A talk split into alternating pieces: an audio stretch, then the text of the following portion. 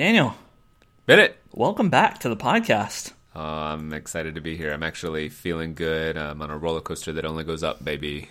Oh, that's great. That's wonderful. I'm I'm kind of tired today, actually. Y- You know, I usually sleep so soundly and like I don't dream and it's just my head hits the pillow and I'm out and then the next thing you know, it's morning. Uh but for like the last 3 days for whatever reason, I, I don't know. I've I've been waking up like two or three times during the night and I've been having dreams. Not anything they're not even like nightmares or anything really striking, just you know, I'll kind of wake up and remember some scenes or images and be like, "Wow, that's weird. I dreamed something." And then eventually fall back asleep. Uh, that's that's curious to me because you're well. I know you well, and you're not a dreamer, and you're like you said, you you sleep so well. I've always envied the fact that you are very scheduled.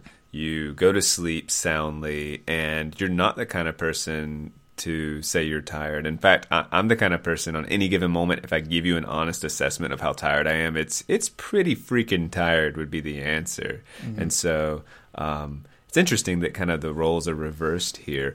I, uh, the whole my interest in dreams varies. If I if I don't like the person and they start telling me about their dreams, I find I find it especially painful. Um, Yeah. But but but people I do like, or at least people that are uh, you know, natural born storytellers, I guess, or or if they're narrative based, I do find it fascinating. Uh, what do you recall from your dreams? Um, n- not much. It, it, it's so strange how memory and dreams works because you have you have the dream, and even if it's something that you think, "Oh, I should remember this," then you do kind of remember it while you're lying there, and even if you wake up later, you still remember it. And for me, even if I, you know, it's morning time, I wake up and I take a shower and I'm thinking about it, and I'm like, "Man, I dreamed this thing." And then, you know, you get out of the shower, and then, like, as soon as I start my day, then I don't remember the dream anymore. But I can remember it for like while I'm still in my morning routine. Um, so I uh, I don't I don't remember anything of significance. Like I said, there was nothing there's nothing really striking about this dream, like some of the others that I've you know rarely had before. Right. These were pretty boring. Um, like I don't I don't really remember anything special. It's just it's hard for me. Like dreams are very mysterious, and we read into it, and we psychoanalyze, and we do different things. But honestly, our dreams. What's the difference between dream and like just some sort of impression your brain gives you? Is it not conceivable that you could just have an impression of a good morning or a good like let's just say that you dreamed of a good morning. Um, or you dream, or you dreamed of a of a, a man chasing you. How about that? Um, Okay. You dream, you have a nightmare or a dream of a man chasing you. The Um, dream. the dream is. What's the difference between just a kind of a detailed impression? Like, like, couldn't you? Your brain can conceptualize being chased, the knife, the shine of the blade against some like night lights in the room or, or in the city or wherever you're at. All of that can happen in an instant. So, can dreams happen in an instant, or or do you actually need time for them to unfold? Like, does running down a hallway actually have to take place, or do you just have to th- think it and it's instantaneous? Do you, am I making yeah, oh, sense? yeah. No, that makes sense. i watched the documentary on this once, um, and time can vary a lot in a dream. Like in this particular documentary, um, like you could actually have a dream within a dream, and then you could even have a dream within that dream, and then beyond that, there was some strange world where everything was being destroyed or something. I think you're thinking of Memento. It's Oh, uh, dang it! it's You know, you're right. You know, Yeah. you're right about that. I was thinking about something else. that's that's not that's a it's a it's a movie. It's an action movie. Sorry, sorry, Memento. my mistake.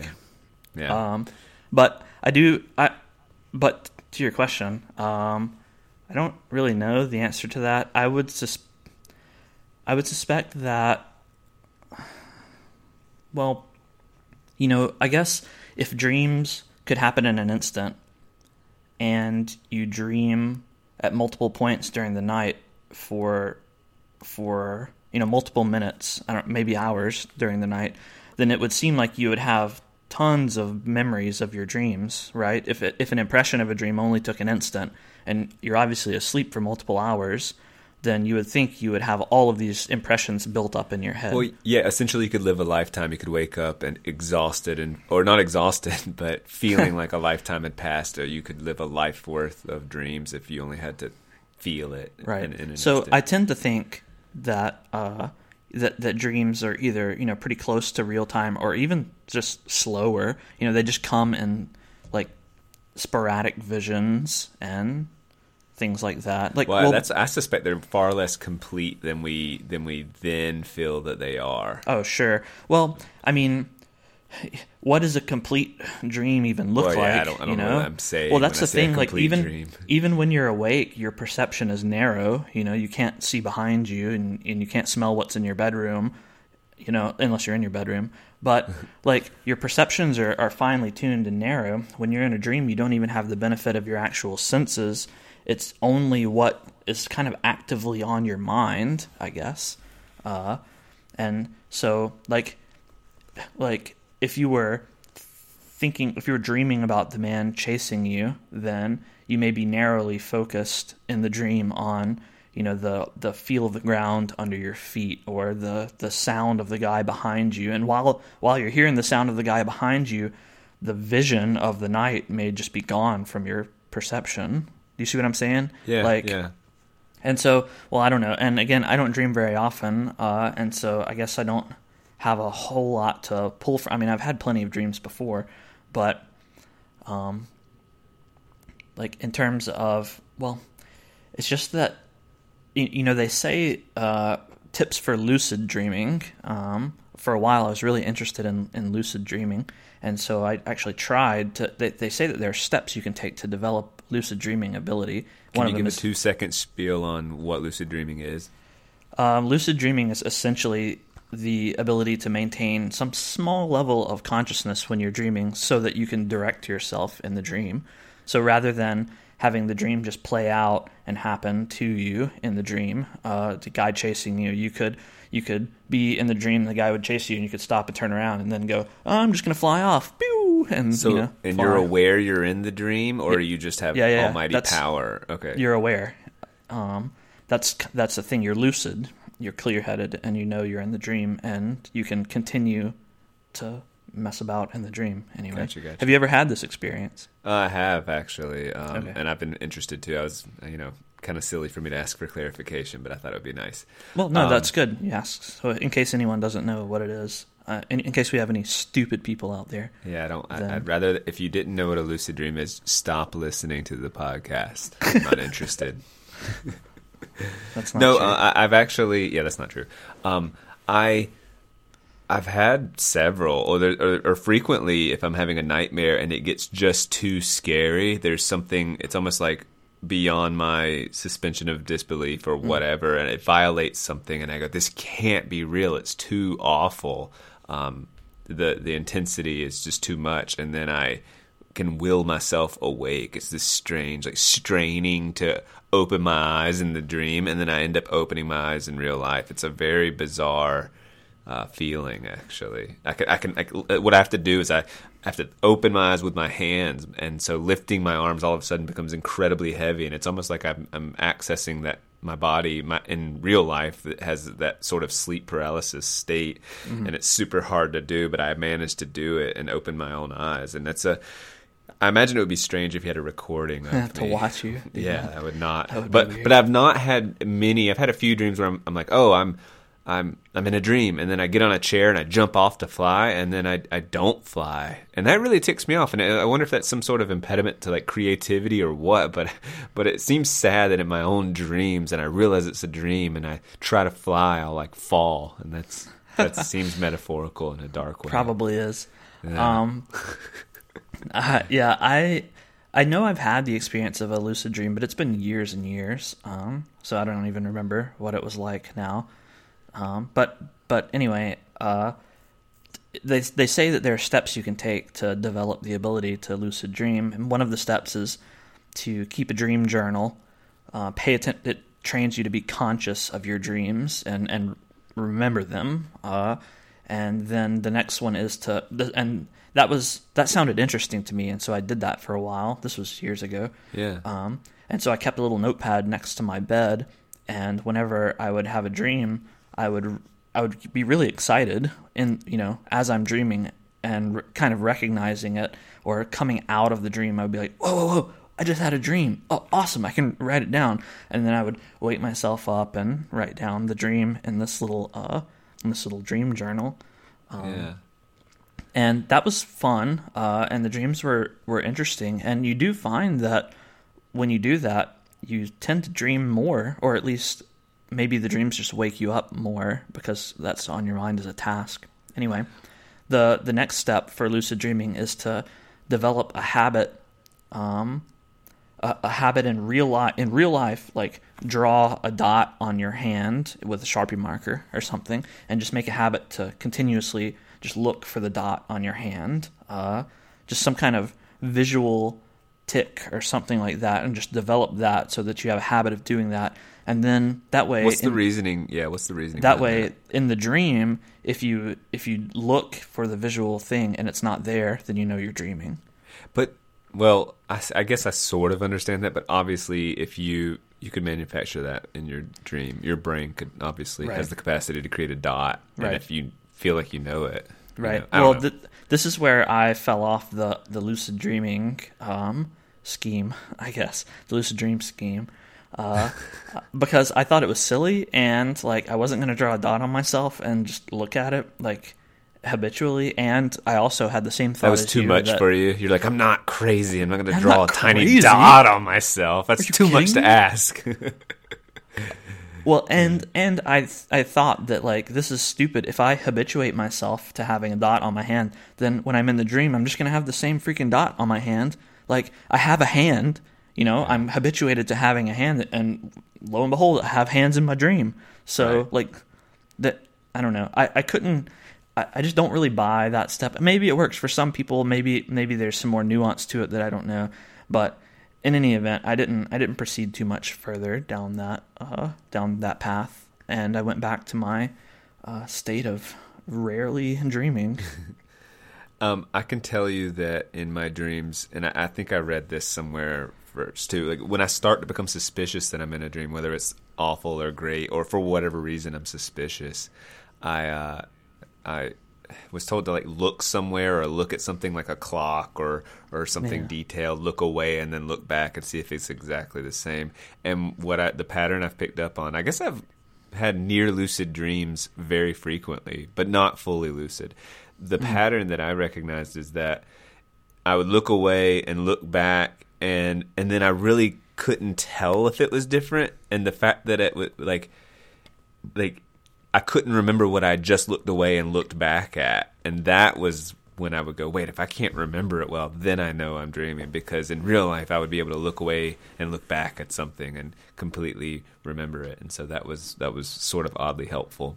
Um, another thing that uh, I think you're asked to do is just mentally take note while you're awake and just make a note and say, I am awake, and then think, actually question yourself, like, am I actually awake? So obviously, if I'm doing that question right now and I'm saying, am I actually awake? The answer is a resounding yes. Um, in a dream, it's you, you have you, you form a habit of going i am awake and then you have to stop yourself and go oh since i'm doing that let me ask if i'm really awake and if you're able to do that in a dream i mean then you can come to an answer of well i'm i'm, I'm not really sure wait what and if you're not sure the answer is almost certainly i'm dreaming or at least Right. hopefully it'd be weird if you weren't sure in real life that would be unsettling honestly Yeah. um, and, and and that's similar, by the way, to I've found mindfulness. I've been doing that a lot lately. I'd like to update you at some other time. It doesn't need to be a topic of discussion. But mindfulness is, in some simple ways, simply going, I am here, I am now, I am awake. And I've wondered if that habit of mind and telling yourself that could lead to more lucid dreaming. And I'd like to see if there's any correlation between the two. Hmm. Maybe. I mean, that makes sense. And, and now that I think about it, that's probably what the whole drawing a dot on your hand is for, is so that, you know, you look at it and and in real life you're you're looking at it and thinking, Oh, I'm awake and, you know, here's the dot. And it's kind it's probably a shortcut to doing just that. Yeah, that makes sense. I mean, and, and mindfulness, the whole idea of mindfulness is not like hippie guru strange stuff. It's it's simply saying, okay, uh, maybe in a moment of anger or emotion or feeling overwhelmed, saying, okay, um, let me collect myself. Let me understand that ins- you never want to be a slave to your emotions, right? Like, you, I'm a daydreamer, which can, if you think about it, you're a slave to whatever thought enters your head and you just go off down that path. And, and the whole art of mindfulness is saying, uh, I want to be aware that I'm going down that path, and I want to choose to go down that path or not. And so it's just it's really actually becoming more uh, cognizant of like what's entering in your mind and how it's making you feel, and choosing to engage or choosing to say, "Huh," and let that kind of thought go. Um, and then in that way, you I mean to be that aware I think you would just have lots of lucid dreams. I think anytime you're dreaming, you could just say, "Oh, well, let me stop it." And then I think if you had the ultimate lucid dream, you can world build, right? You could you could not only fly wherever you're at, but you could just go. You could conjure a mountain, or you could go to Hawaii, or whatever. I don't know. I imagine you could do whatever you want. Hmm. Yeah. So I guess when you're being mindful, you just kind of like you sit in a quiet space and kind of close your eyes and reposition your uh, yoni egg and then d- say, you know, I'm awake, I'm awake, my mind is here, and then then you're like, it's all right, well, it's breathing exercises. Yeah, actually, I mean, I subscribe to Calm.com, and like I do, I've been doing a 10 minute exercise almost daily, um, and and it's it's a coached 10 minute exercise, in which you uh, it, they coach you to pay attention to your breathing. And 10 minutes is a long time to sit there Oh, yeah. and like feel your body, feel the breath. It's interesting when they, they start saying note at the point between inhale and exhale. And I want you like, like imagine the breath going in. Where does it stop and where does it collect and where does it, and, and you really start feeling like it's a very physical thing. It's, I always thought it was going to be some religious, spiritual thing, but it is a deeply physical thing that I guess it's sort of a mind body thing because afterward I will admit that you know it, it quiets it's it's it's having control over um, the your thoughts as if it's a knob so when it gets too hectic I can quiet that Right. or at least that's the idea I'm not actually well, yeah. I mean, at it, seems to so- me, it seems to me that you know, uh, there's especially if you're a very busy person with with and your day is just always full. You have a lot of things on your to do lists and tasks to accomplish and chores potentially piling up. It is very useful to be able to set aside a small amount of time and just relax, you know? And and it's hard for people to to do that sometimes. And so, you know, I guess if you have to tell someone think about your breathing, well, that's a pretty that's a pretty that's a good way to focus your mind on on something that's not all of these crazy things that you have to do around you.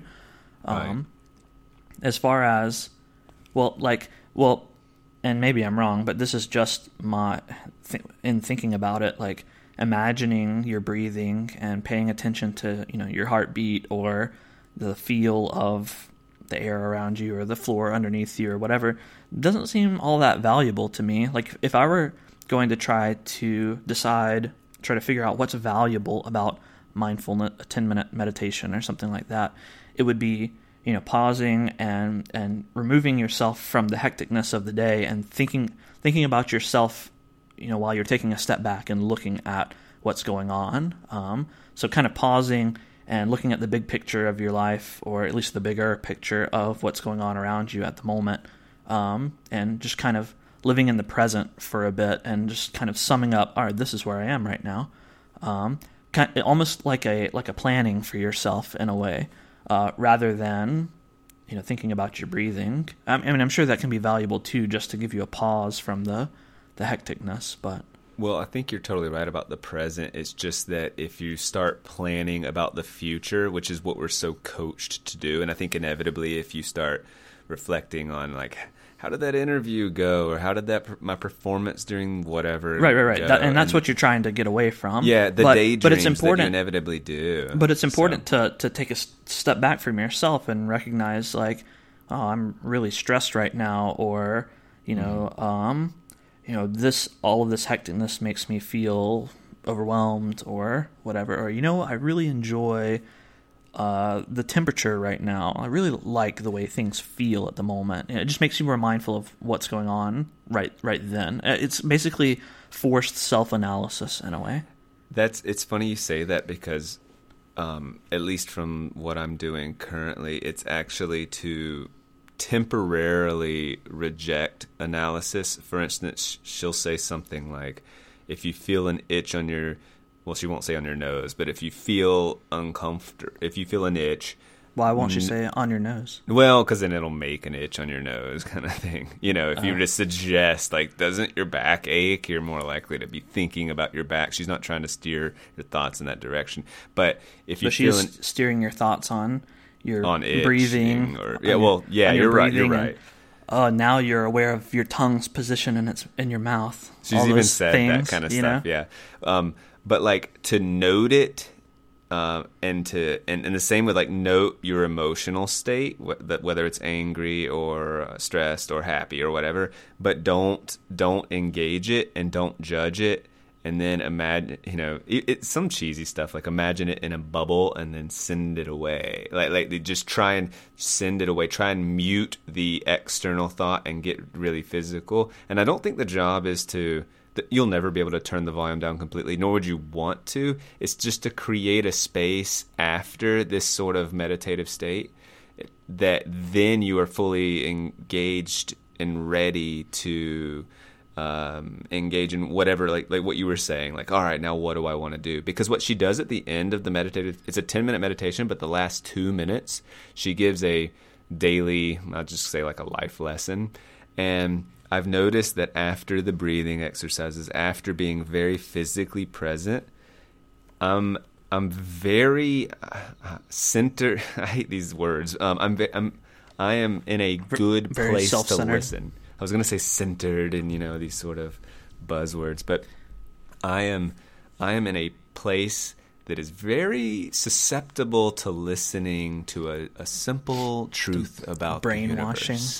Yeah, maybe. I mean, you're susceptible well, because you've been quiet and in a very noisy. I think the assumption of But it sounds kind of like uh, hypnotism techniques. Oh, I think it is. I think it's a lot of that. I think you I think the assumption about meditation or mindfulness or whatever is that we have a very noisy world, uh, both actually and, and metaphorically, um, and that it's it's let's quiet that and let's get into a space where we're then intentionally engaging in whatever it is we want to, instead of just being uh, overwhelmed or distracted or pulled in one direction by the noise. And so, what you're actually talking about first of all, if your if your life isn't particularly noisy, then you're you're kind of living mindfully. I mean, that's the goal. Is not just to do it in these moments, but to extend it, and that your whole life is very present and very engaged, um, meaningfully and purposefully. So. Uh, that's and you might be in a position truthfully i'm not saying this sarcastically in which if your life isn't super noisy and it's um, reasonably orderly that you meditation would, would only give you minimal benefits but if like me i'm kind of a high strung person with some anxiety and a lot of noise and a lot of i mean being a teacher i'm pulled in a billion different directions by a lot of different people and this makes me slow down intentionally. I do it during one of my planning periods at the beginning, before I grade. Before I put it at the beginning, and it's uh, it's brought on uh, peacefulness. I guess that's that's the word I keep going to is peacefulness. Mm-hmm. So, and it's not again. It's I, I'm I guess I'm sa- saying all these hippie things and then saying, but it's not hippie. Like maybe it is hippie. Like I don't know, but I'm intentionally engaging my thoughts more often, or I'm noting, oh, I'm daydreaming about this, or oh, I'm I'm I'm better able to say. I'm not going to engage this negative thing right now, or I'm going to table it because it's not the best thing to do right now. And I'm able to quiet that better than I was before engaging in this habit. Well, I do think that's a good thing to be able to develop.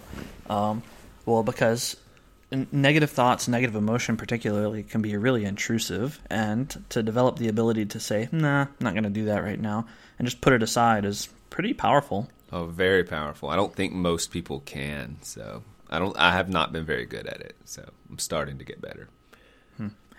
I have something uh, that I think we should talk about. We haven't talked about yet on the podcast, and it's something that's pretty important to us. Cool. Let's hear it. What is it? What is it?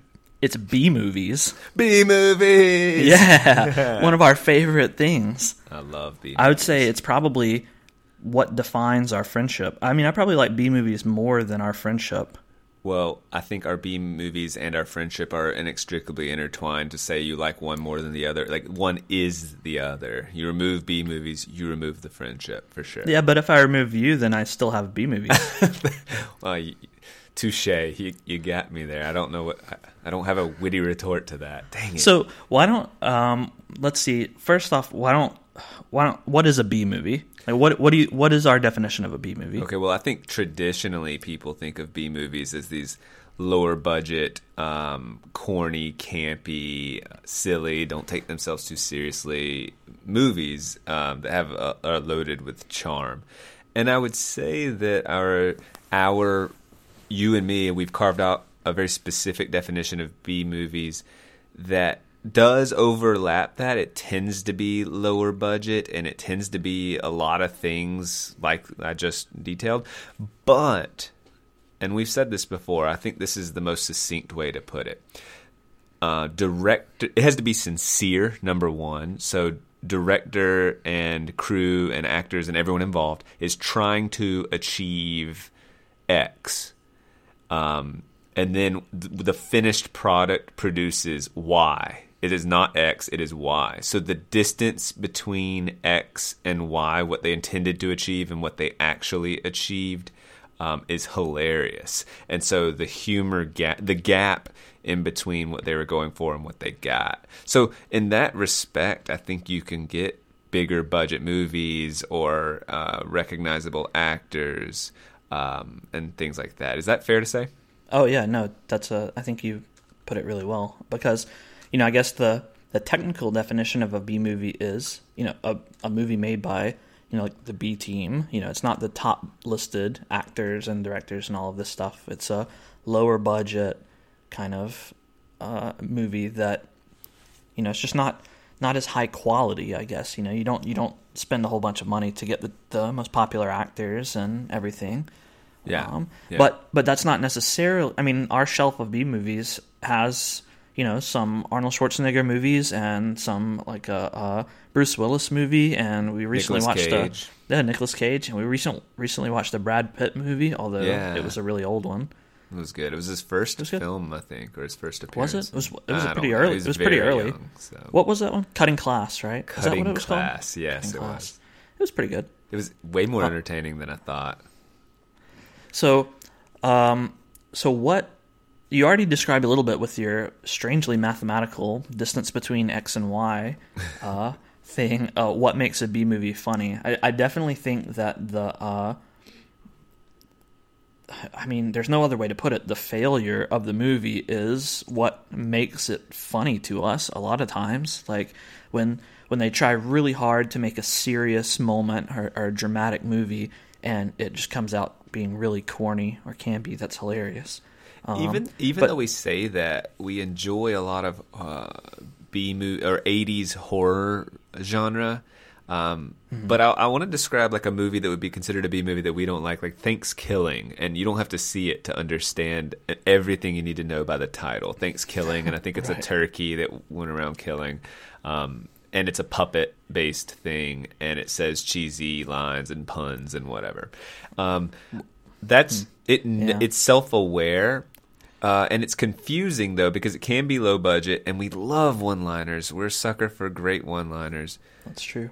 but but it's insincere, and it can hide behind this mask of irony and claim, "Well, we knew we we were going for that effect." And if you actually achieved, you've blurred the lines between what you were going for and what you actually achieved. If you can just hide behind saying, "Oh, well, that's what we meant by making a comedy horror or something," so right um, and that's that's really evident like another one that's one of our favorites is uh, Birdemic. That one's really good Right. because it, it seems sincere. It has this strange environmental message kind of interjected into it, and the the special effects are terrible, and uh, so that's Birdemic. But then, actually, years later, they made a sequel, Birdemic Two, and that one, well, they made it to cash in on the campiness of the first one, and it's apparent that that's their goal, and so it's not not nearly as enjoyable. they had gotten feedback, understood the base, and made something terrible on purpose. So like, it had been criticized for just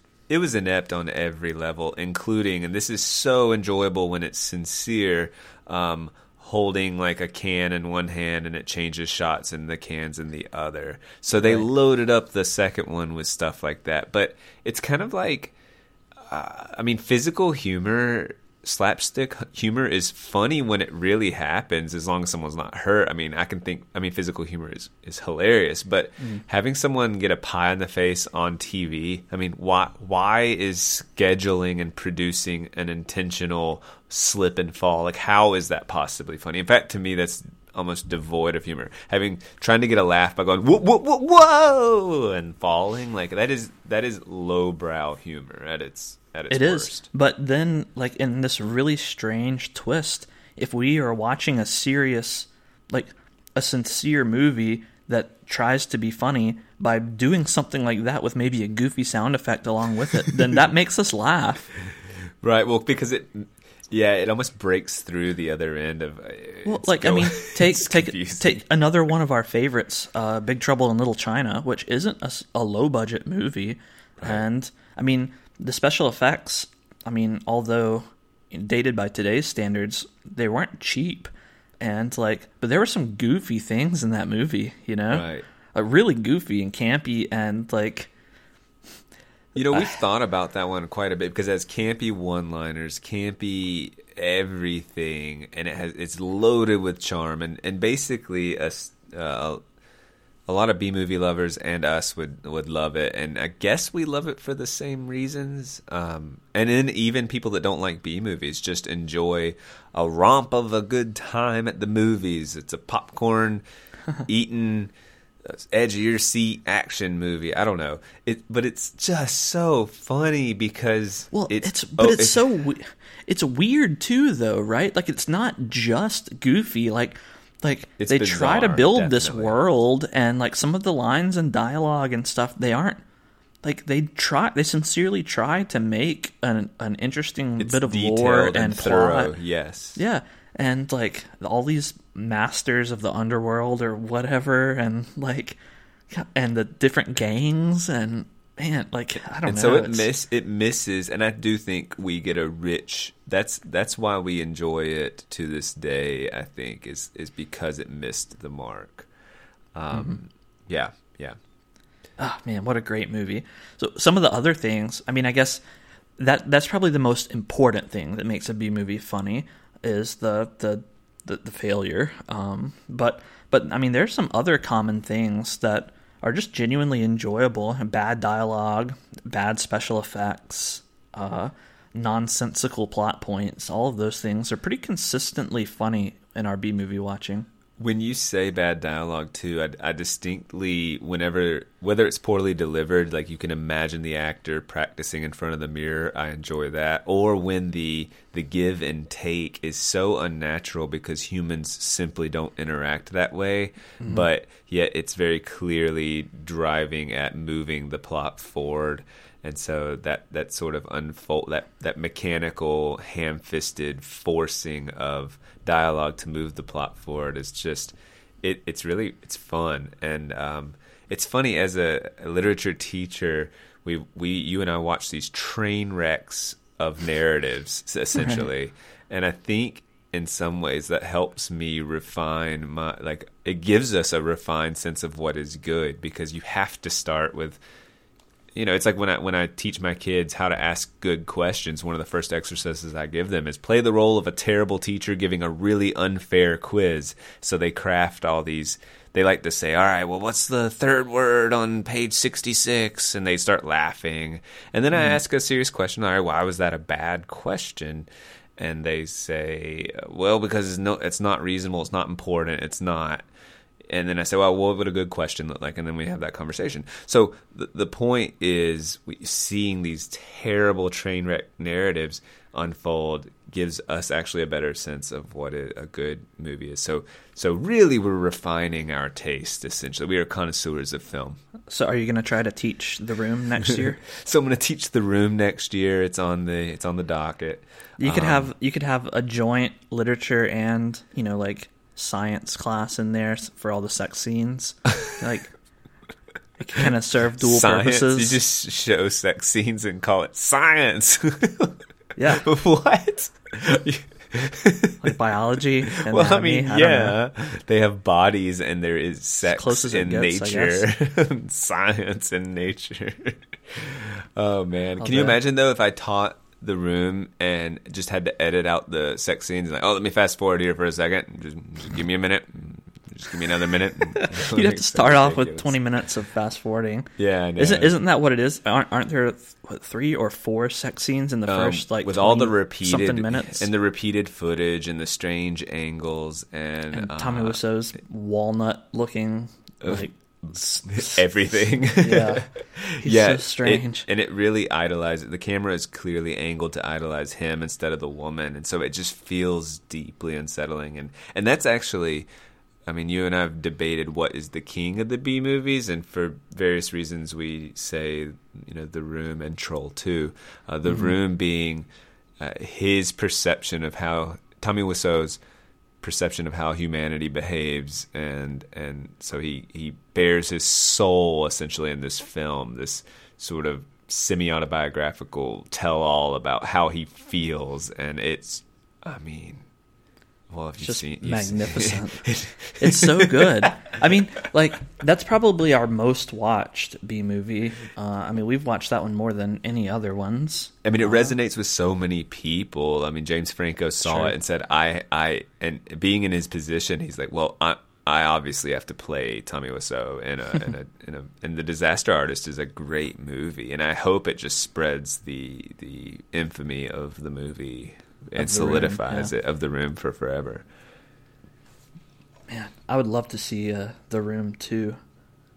Oh, but, uh, but that's that's the fear we have of like a Birdemic two situation where know, Tommy Wiseau gets sort of gets it. He's been told so many times, even if he's incapable of grasping it, if he's inca- incapable of internalizing it intellectually, um, or at least emotionally, he's incapable of internalizing it. But I think intellectually, he's just heard it enough to go, okay, well, there's something something strange going on. A lot of people didn't understand my movie, and I can still capitalize by calling it a dark comedy because that's what the the um, mm-hmm. the poster and the marketing turned toward a dark comedy. Like, oh my god, what a joke! A black comedy. Yeah, right? black Isn't comedy. That what they said. It. Yeah, yeah. Ridiculous. Yeah. yeah. So I no, I tend to think The Room Two is impossible, but but I don't know, like well, you know, they recently made uh, Best Friends. Now, it's not directed by Tommy Wiseau. He just co-stars with um, with uh, the other guy from Greg, the room, uh, Greg, Greg Sestero. That's his name. Okay, yeah. And uh, actually, I think that was supposed to have come out last some at some point in 2018. Well, we ought to buy we need it. To, we ought to look for it in that store uh, near me. I, I actually, I'm not sure if it's releasing on I don't know. Well, I'll have to look into it because I think the last time I checked, they were splitting it into two parts or something weird. Oh my gosh, know. like a like a four hour film that they I don't know part one and two. Oh my I'm, gosh, I'm not sure. I really want to watch it.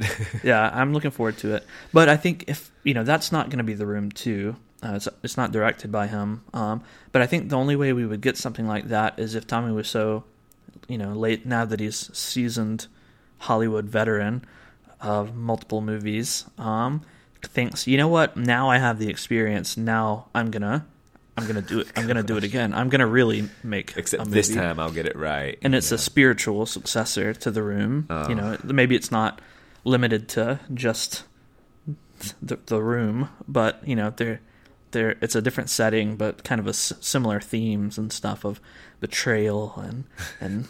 and I love deeply, and, deeply crave all of that. And doggy petting doggy petting and and and chickens. Cheep cheep cheep cheep. okay, oh, so man. for those who are kind of tuning out and don't really know what the hell we're talking about, how would Bennett? How would you describe Tommy Wiseau, and why is he worthy of uh, so much praise and adoration?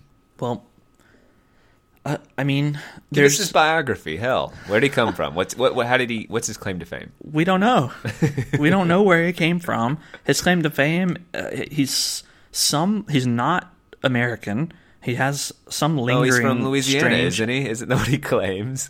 I think he Have claims he's from. Lu- I think so. Which is Claims absurd because he's a clear German European accent. Yeah, Eastern European or, something. Something almost weird a or stutter, stroke. Or, or- yeah, stroke. Like it's not I don't know. his impediment or there's something going on that is not. It's atypical at, at best.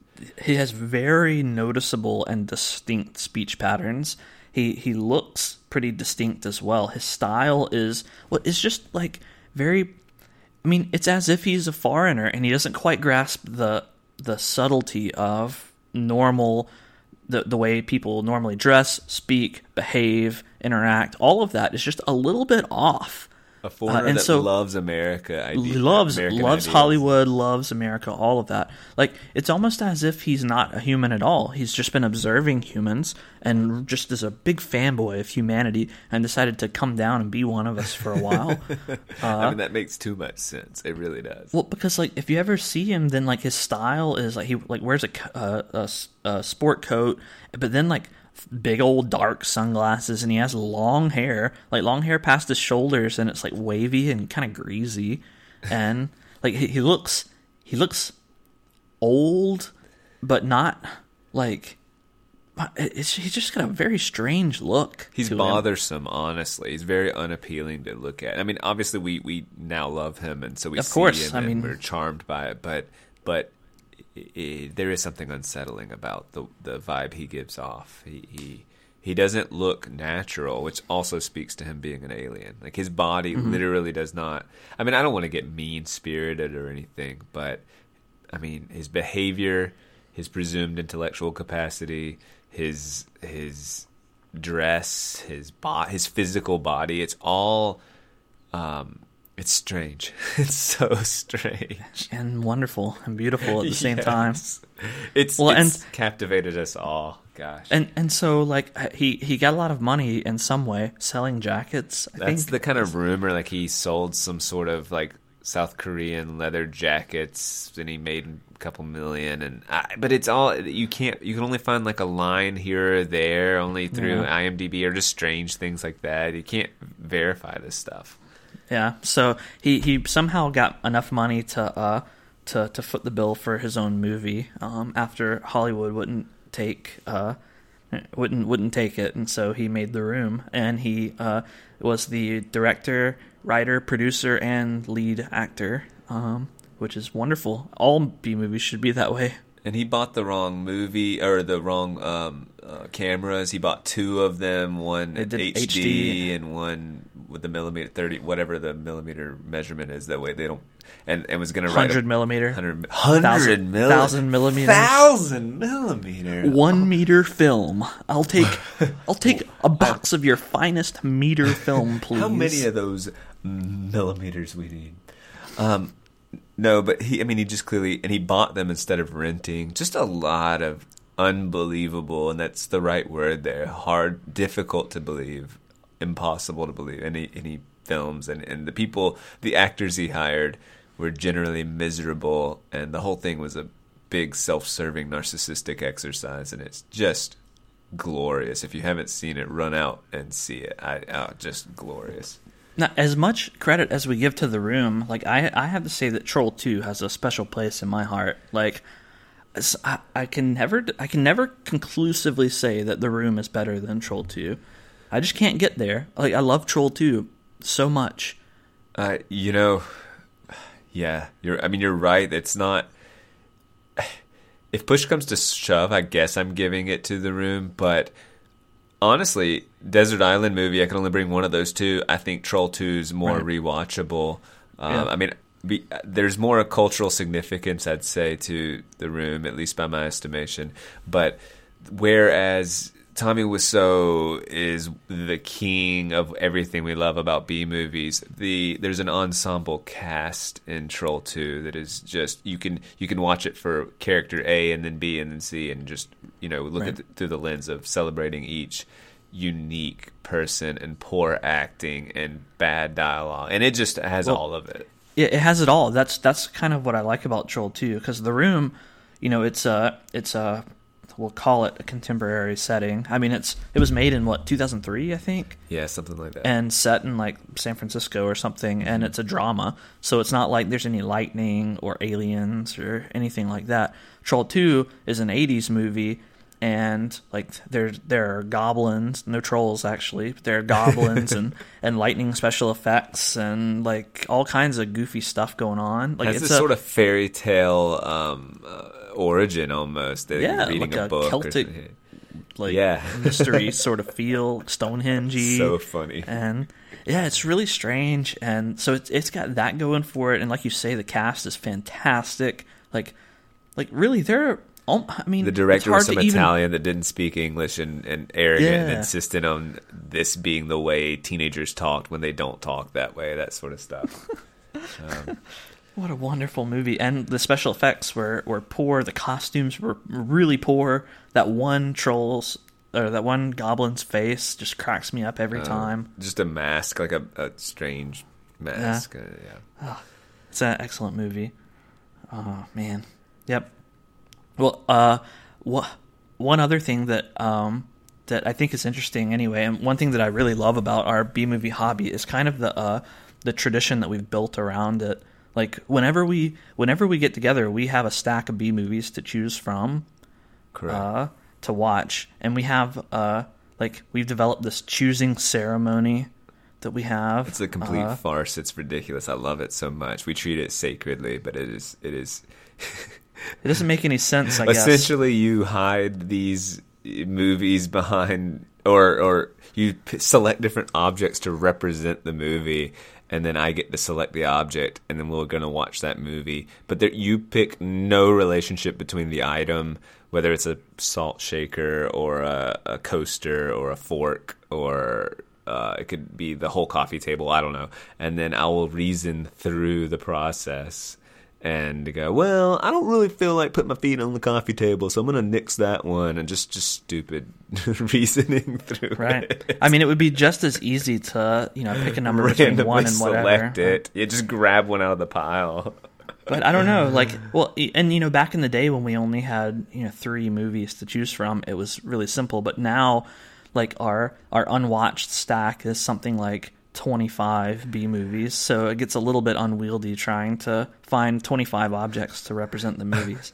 I like that we actually use DVDs. Like that's an increasingly antiquated means to watch a movie. You know, everything's all digital these days, and so that actually, we have it's- DVDs. Well, yeah, that's a little unusual, but but that same thought makes me. I mean, it kind of makes me think. I wonder how many amazing B movies are stranded on VHS. I know. Well, I'm wondering because if, let's say, 15 years from now, virtually no DVDs or the ones that were converted are kind of dying, um, yeah, a lot will get digitized, but a lot will get lost to DVD. So I'm sure there was a jump from VHS to DVD where we lost so many fantastic films. Right. And in the future, we'll all be watching our hover discs Yeah, and on our hover stuff and our hover TVs, sitting on the hover couch, and we won't have any DVD players anymore. I'll be eating food out of my tinfoil Hat. hat. I was just gonna say tinfoil. eating food out of my tinfoil. Eating my tinfoil vegetables. And one thing I wish we had started doing earlier was keeping the B movie compendium really early on. Like we have this uh, this big document where every time we watch a B movie, we you know we list like the cover of the movie and its tagline, and then a short description of the movie and some the most memorable scenes and quotes. Then we rate it out of ten, just so that we know what the best B movies were. But I mean, we've how long have we been watching B movies now? Probably since we were. I mean, it's probably I mean it's probably ten years, right? maybe More. longer. No longer. I would say it was. I mean, was this not late high school or was it college? I don't know. I mean, I think it was late high school. I think so. What I mean, what were some of the first? I remember I think We were renting from we watched. Blockbuster. I think were we Yeah. renting VHS from Block? No, no, we weren't. No, we were renting it was still DVD from Blockbuster. What did we watch? Mansquito or Yeah, Mosquito? there was Mansquito and Ice. Man. I think we rented Ice Spiders. Ice Spiders was a little later, But yeah, Sure, we, did didn't rent rent it, that one. We still yeah, rented we did it from Blockbuster after about a year or two of B movies. seeing it. Yeah. So and and there was some sort of dueling. It wasn't called Dueling Dragons. I shouldn't have even said that. But there was a There's drag. D D D Day D D War there was a- D Wars. That's it. D Wars. I'm pretty it. sure. D Wars. anyway. That one wasn't that good. No, there was a lot of sci-fi when we Yeah, were trying to original. understand our. Except Our- ma- what we were Mammoth with that for. title screen music. God, How you love that title screen music. Mammoth, had really good title we screen should music. we should have a little ceremony um and and at the end of the year like we should measure what we do like of 2019 the b movies that we watched and have a little award ceremony and give like a best actor or worst actor or however we want to do it that I, that would be hard. like that idea would be hard though, because we forget.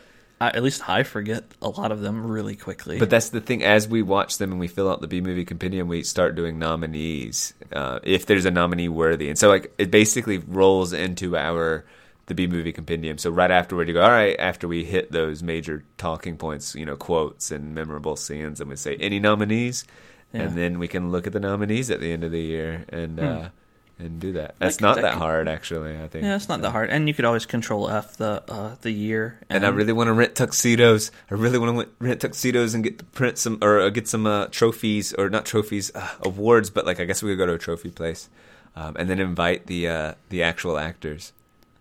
yeah, yeah, yeah, yeah, yeah. Let's let's do that. Yeah, yeah, I love it. I love it. Sounds good. Man, B movies are great. Yes, they are.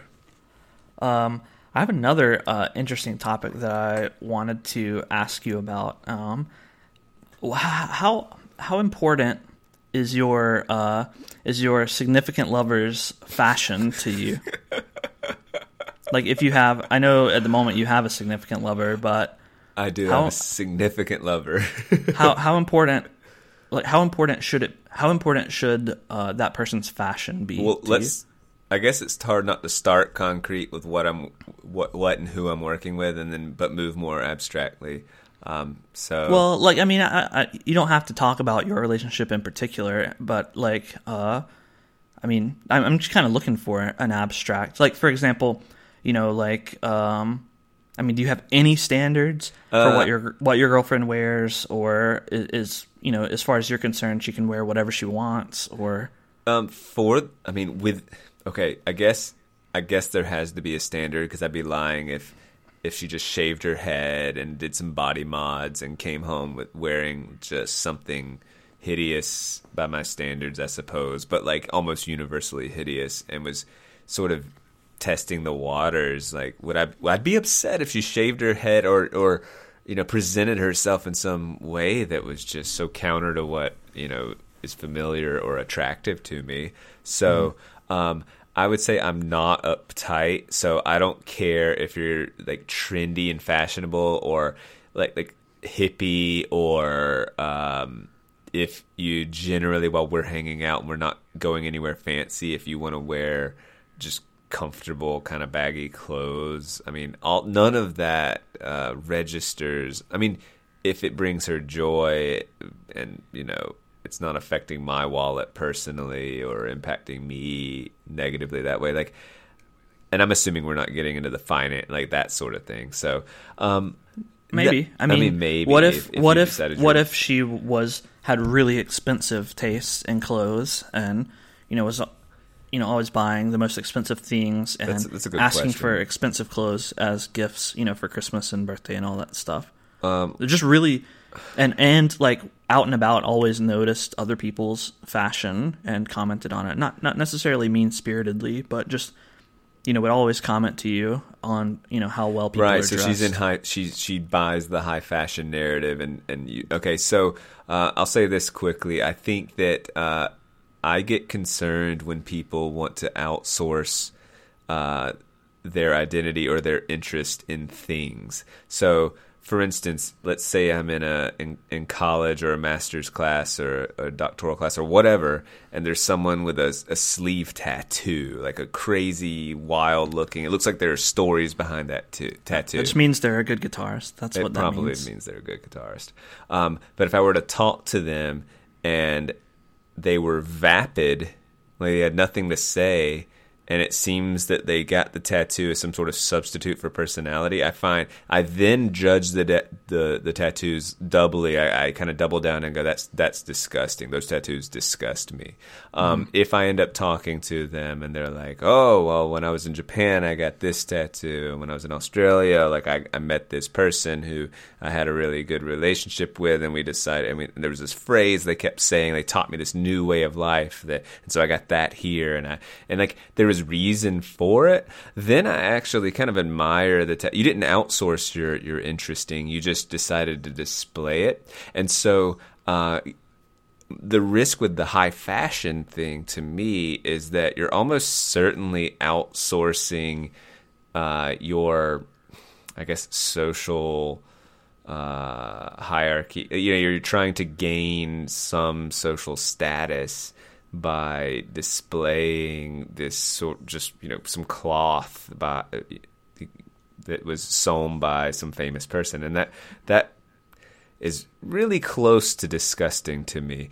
Um, however, I, I think that uh, obviously high end stuff is of high quality and tends to look really good and last a long time. And um, if they weren't carried away, I'm not inherently bothered by. I'm not inherently bothered. I'm only bothered by the reasons I just outlined.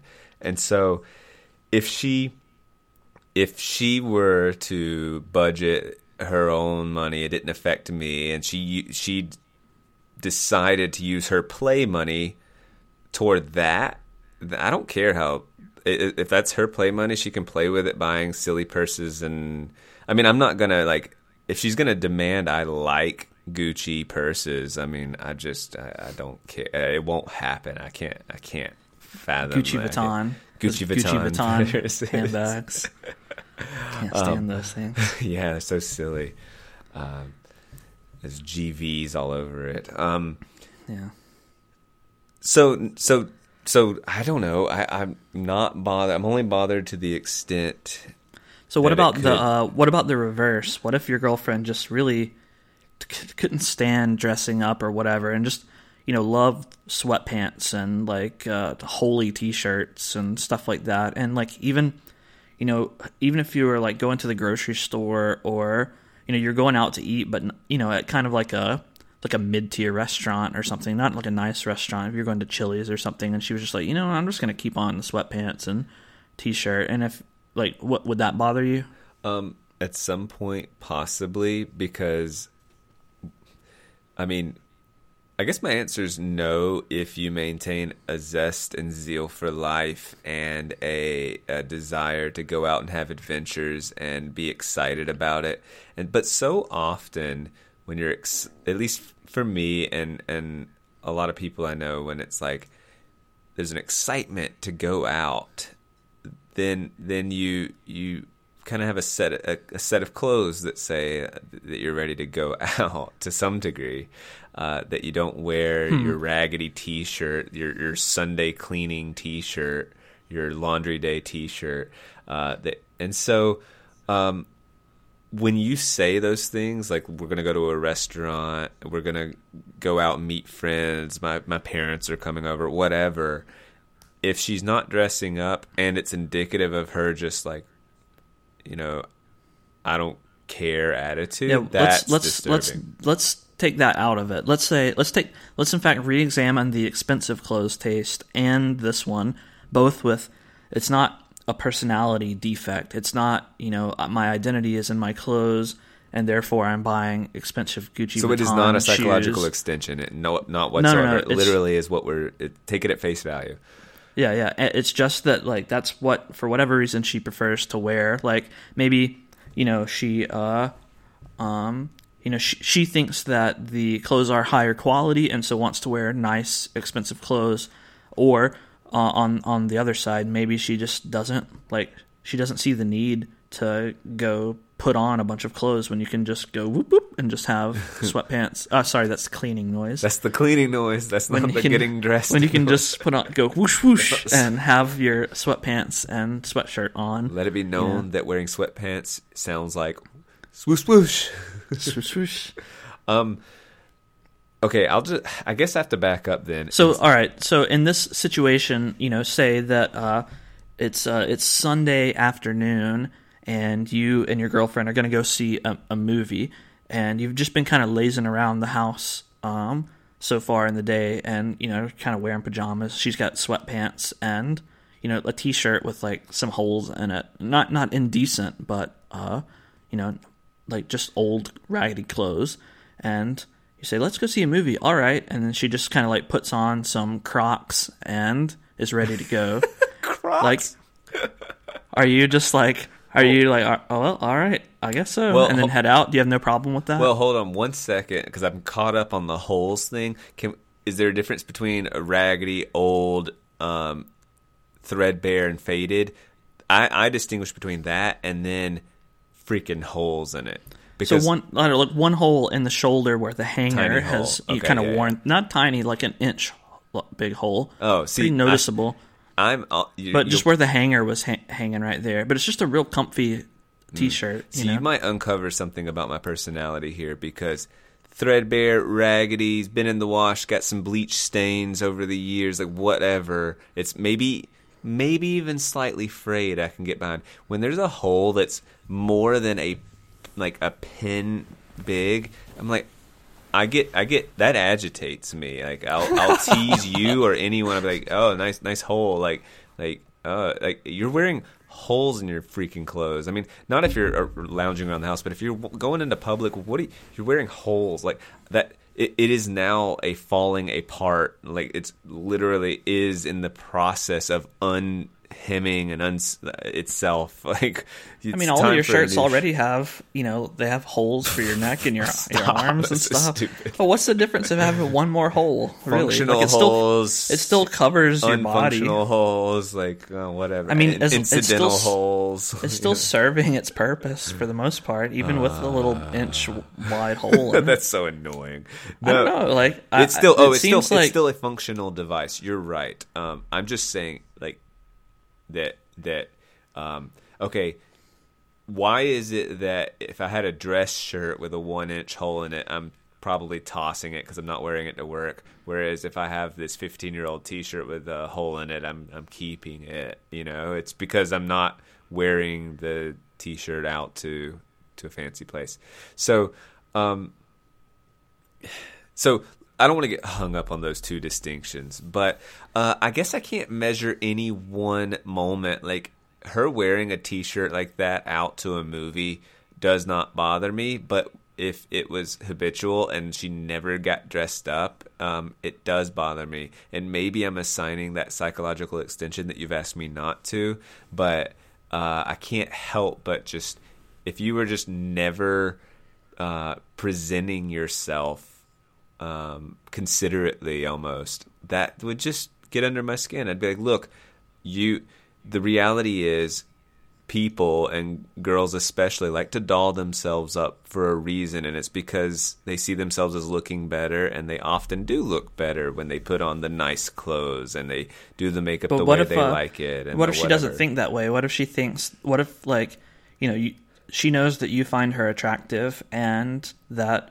you know you find her attractive in a sweatshirt or not you know or dressed up. So why you know she's only trying to please you. So why why get dressed guess- up for other people? I guess in relationships you need to be active like like it's an active thing to be in a relationship. It's it's the reason you don't just say I love you once and go, well, I mean I she's told going you to the movies with you. Like she's excited to go see the movie, and like she's even she might even buy you uh, a, a some tinfoil of popcorn. this is in the future, right? yeah, I guess so. Oh, okay. Um Okay, yeah, again, one time I'm really not going to bat an eye. I might not even notice it the first time. It's just like let's say we were cleaning, you know, we were Mm-hmm. cleaning the apartment, and then we got done, and like high five, we high five each other, and like go to the go to the movies. I we find that kind of hard to believe, knowing you. It seems like you would be you would notice that like really really quickly. they're pro- I'm I'm a pretty particular person, so I'd probably say if we decided let's go to the movies, I'd, there'd be a discussion. All right, are we going to shower and get changed or what? And if she said nah, I'd say all right, cool. And and I, I really, I mean, because I guess maybe movies is not a good idea, a good one because I don't mind sitting in a dark room by ourselves. I don't feel like that's going out. But yeah, maybe if it was to go so what about going and eating at Chili's or something? Chili's. Okay. Um yeah, I, I, I need one step up from Chili's, and I start to go, oh, come on, if we're gonna go spend that kind of money and like make it an event, like there's something about I'm I'm not even I don't even want to go. I would be almost annoyed without showering before if I've cleaned the apartment or whatever. I mean, what I mean is like if we're gonna go do this uh, culinary experience at that point, let's let's make the most of it. And for me, like preparing yourself is is counts for something. Like I'm gonna get clean, so I'm the most comfortable, but I'm also gonna present myself in a way that is um, uh, appealing and, and Well, what's so important about the presentation at Chili's? Um, well, I, at Chili's, I, again, I wouldn't mind if we just finished cleaning and we're in your raggedy clothes and you go because Chili's just is really like not a culinary experience. I mean, So, so I don't. So I just don't really understand. Then, so like, if you don't like, that's the thing. The important dynamic in the relationship is between you and her. And so, if you don't care whether she's wearing raggedy clothes at Chili's, what's the difference between wearing raggedy clothes at Chili's and wearing raggedy clothes at somewhere you know one step nicer, like Red Lobster? um, I guess you're well. wait, I did miss that you said Red Lobster. uh, that's uh, that's debatable at best, if not a step down. Uh, I'm not sure. Um, the what you're essentially asking is when you do events together when, like and and I, I consider I consider uh Chili's almost a non-event. I consider movies they're very fun, but they're not there's nothing social outside of me and my partner, you know.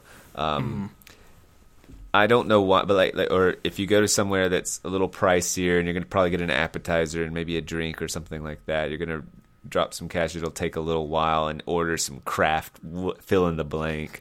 Um, cheese. yeah, some craft cheese, Yeah, craft cheese plate, Mm. Can I have some of your best craft cheese? craft cheese plate. Just I want to unwrap great. them myself, though. American. Um, so I, I guess I'm hung up on um, this sort of let's since the event is meaningful. Uh, I want to, I want to what's so- show what's- that it's meaningful, and it's a display Well, of. It's a way to display. why why why why are nicer clothes a display of meaningfulness? I get you're right, Like, I mean, ways- if it's comfortable and you know, and like again, like the the energy of the relationship is the same, and the excitement for the event is the same. What what do the clothes have to do with You it? You know what? I might be hung up on the fact that every girl I've ever dated and every girl I know, well, I shouldn't say every girl I know, but um, it is inextricably linked to communicating that you are excited, that you're happy, that this is a big, fun event, that you care about the relationship. It's weird to think that the way they're dressing is is folded into, and it says that they care about themselves and the way they present themselves and all of these things that you know I think we should value. I don't want to overvalue, but I think we should value to some degree. Um, if I that the fact that if they never wanted to get dressed up, um, it would just be it wouldn't be a, a, a relationship destroying moment, but it would potentially be a suggestion that hey, I'm just not that excited. Now you're saying forget about that. What if she is excited? What if she has all the enthusiasm? What if she is demonstrating her uh, care and all the other like all other ways? Um, Right. And I guess if but if she knows I enjoy the way she looks, then I would think then occasionally for me she'd she'd do it. Uh, and I guess then you could I could reach a happy medium where like one out of ten times, or maybe like anniversaries when my parents come and when we go out with on a double date. Maybe maybe it's a handful of times a year. Then she wears the shirt without the holes. She wears the shirt without the holes. God. The others, um, if she leaves the leave the Crocs if- at the door. If I really have no um, concern about her investment in the relationship, investment in her own self and her self care and me and all of the things, if you really do take that out of the equation and I'm not concerned about that, then uh, yeah, the handful of times a year uh, I can live with. Hmm, interesting. So, is there no component of being embarrassed in public by by her appearance? Uh, you know that's funny. I, I imagine anyone listening would that would be in, on their mind the whole time, and like just say it, Daniel. Be honest. You're embarrassed, and I promise you. Interestingly enough, that and I even feel kind of proud that you asking that is the first time I've thought of it, and I'm not kidding. And I'm, you know, so I'm just so mature and enlightened and uh, above it all that uh, Right, I don't- right. No, uh, uh, So if like so you know she's wearing her uh sweatpants and sweatshirt and you're eating you know this is you've already had your 1 out of 10 times um that you've gone somewhere nice and this and this time you're eating somewhere above Chili's tier uh yeah. And so the waiter is gonna notice. or the waiter gonna- notices and the table you know next to you kind of you know glances over there like does this start to bother you Uh, well and you can pick up on social cues Yeah, yeah, and yeah, everything so when the waiter comes over and you know he has the uh the hand towel thrown over his arm and he's like hmm, would you like any caviar and at this And kind of one step looking- above Chili's looking- place. right Caviar. a red lobster a red lobster looking down his nose at you I Caviar, suppose you won't sir. be having the caviar today. That's what they say. yeah that's kind that's what they say. I assume right you won't need the wine menu, or I. Oh God, no. Um, um, I don't know why I chose wine as some highbrow thing. Uh, uh, yes, that would embarrass me. Actually, uh, I mean, it wouldn't devastate me, and it wouldn't. What a me- jerk! You're such a jerk. Oh my gosh, you're so You judgmental and shallow. Is that what this whole thing was for? No, uh, I mean, look, it's in the same way that people won't say this, but if you're, you know, if if your partner got fat, and it's an uncomfortable truth, and like, and that you, Are you a fattest? uh, I'm, I'm a, I'm a You're healthy. you're a f- a lover. fattest. no, What if what if she's trans fat? Sorry, I can't she make these jokes. I can't make these jokes, can I? I can. yeah, Whatever. whatever. Whatever. No, I, well, I don't want to get into a big fat discussion or something, but and I don't want to A sound big fat a discussion. Big fat discussion. We're in a, in the middle of a big fat discussion, but but Right, right, sure. But like appearances do. Are you asking me appearances if matter, appearances yeah. matter? The answer is yes, and and unhealthy, Well, unkempt, so- uh, un whatever matter to some degree. But listen, th- so it's not just about it's not i mean no matter how hard we try it can't be 100% about the interact eh, the interaction between you and her like you still have to interact with other people in the world yes. in some small way so, what messages is your relationship communicating to the, communicating to them, and how comfortable do, like does that make you? You know, or or that, that's an interesting way to think about it.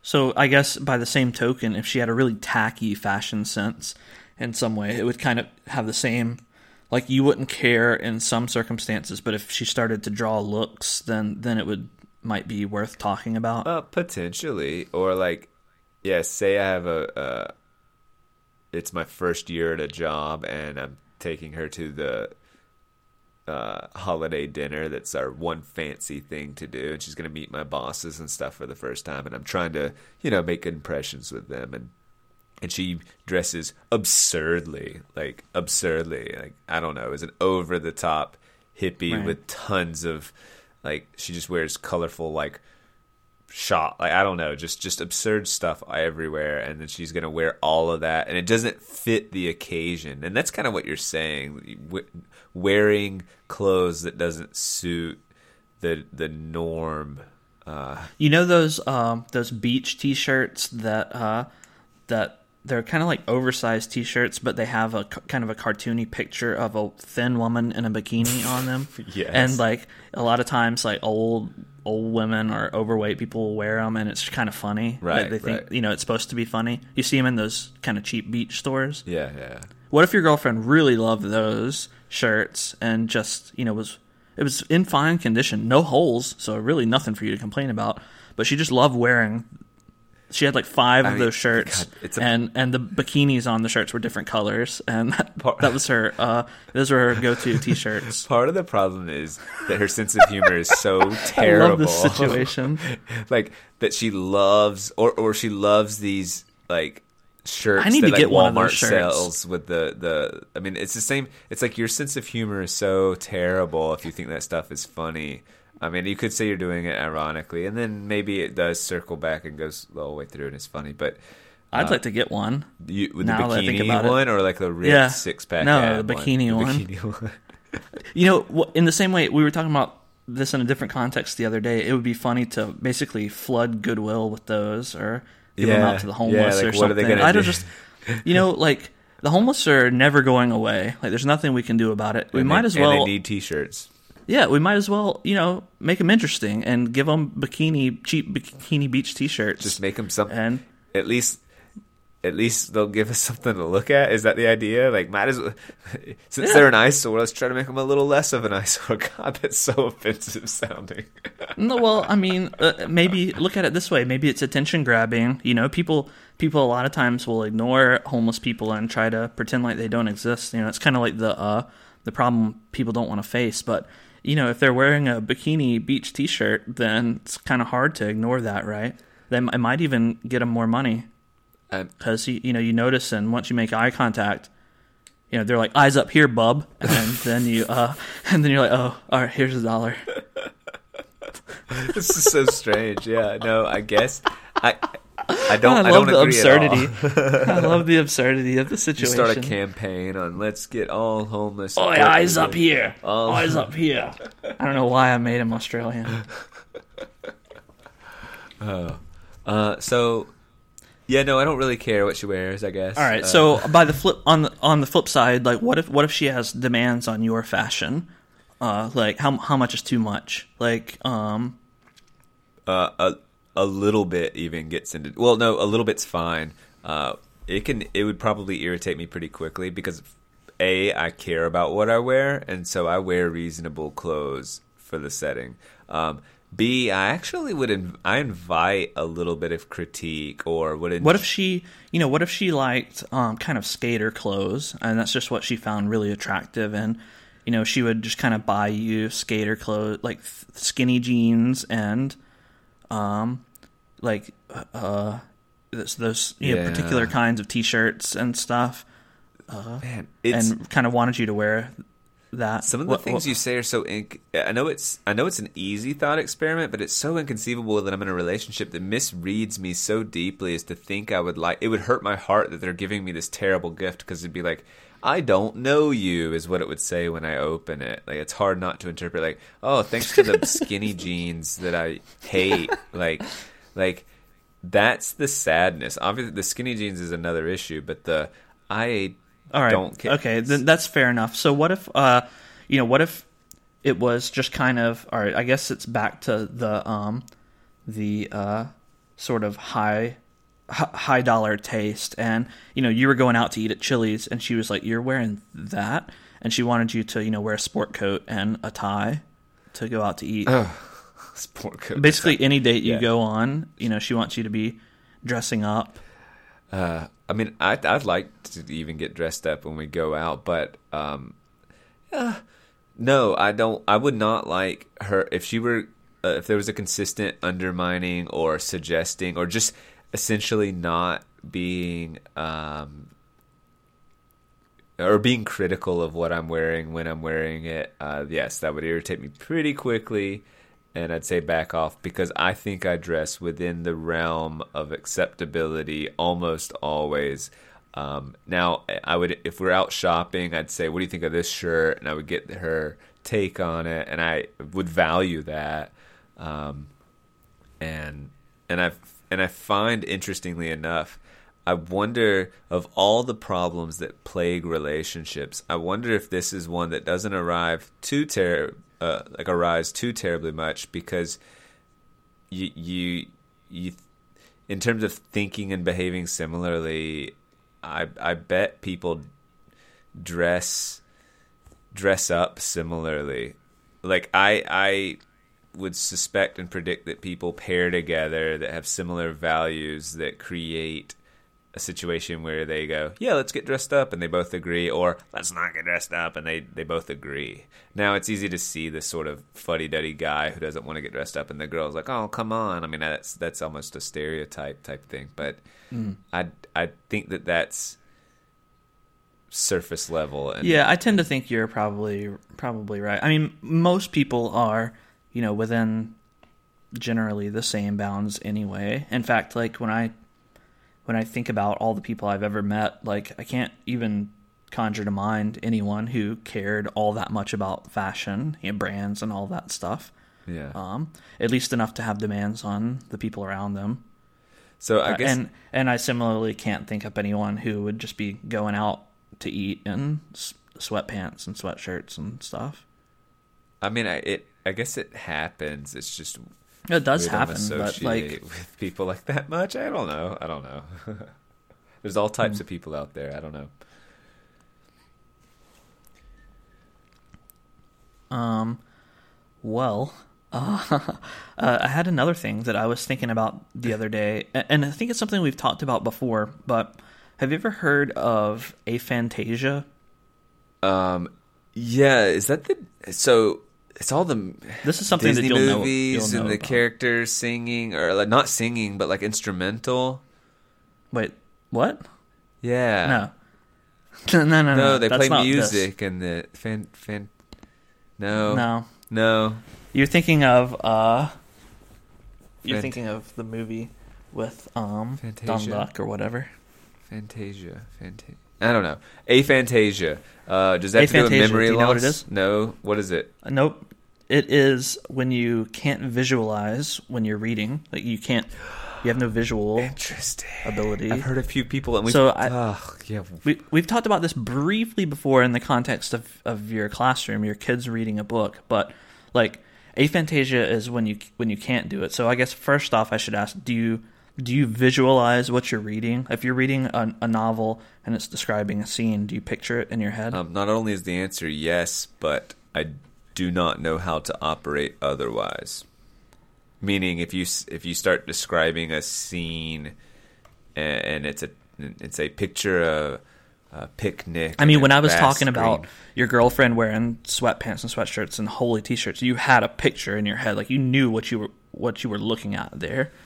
Um, yes. I mean, it is a weird blend of abstract and concrete. So you, you conjure up these concrete visuals in your head, and then you, but also you're intellectually discussing like philosophy and all of that. So you don't visualize philosophy, uh, like morals. well you don't visualize. But well, if sure, but like when you're talking about, well, anyway, when I was talking about it, I had a picture in my head Yes. of what I was thinking, and the and short answer is yes, So, yeah. So- but for reading a book, it's even mo- even more prominent. At least to me, like when I read a book, it's it's a continual barrage of visuals. Of and course I'm just, is, yeah. I'm always picturing the setting and what's going on, and like that's actually one of my favorite things about reading books is picturing the the settings. Um, if the book's a narrative and it's not a self help and it's not a historical, even if it is Sure, historical, sure. what what else is there to do other than visualize? If they say there's a vast green hill and on the hill is a you know a, a black stood a black figure and like what what else are you supposed to do? I, Well, you, I- you understand conceptually that you know that there's a hill. That means that you know the character's outside, and you know the landscape is not obscured, and there's there's a guy standing over there. but everything you're saying, wearing black. The guy, the landscape is not. I know, like- I know, I- it conjures visuals to me, but apparently there are people out there who do not have this visual. and I'm not trying to be hard headed here. I just, I don't. I, I'm I'm afraid I'm reaching some sort of end of understanding because what does it mean to say? If you read a passage that says, "Imagine a guy standing on a hill," or there is a guy standing on a hill. I mean, well, I mean, maybe you, think concep- about. I, I know times the words conceptually understand. I know you've said that to conceptually understand there is one. They're just not visualizing one, but they're thinking of one. they're not visualizing. I mean, one, maybe but they're, they're- thinking of one. Like, what the hell do you mean? Uh, well, maybe they're you know recalling times that they've stood on a hill, and like there you go. Like, or I mean, like I mean, I'm sh- surely a book could describe some things that don't conjure up a visual picture. Um, this is called don't what- aphantasia, by the way.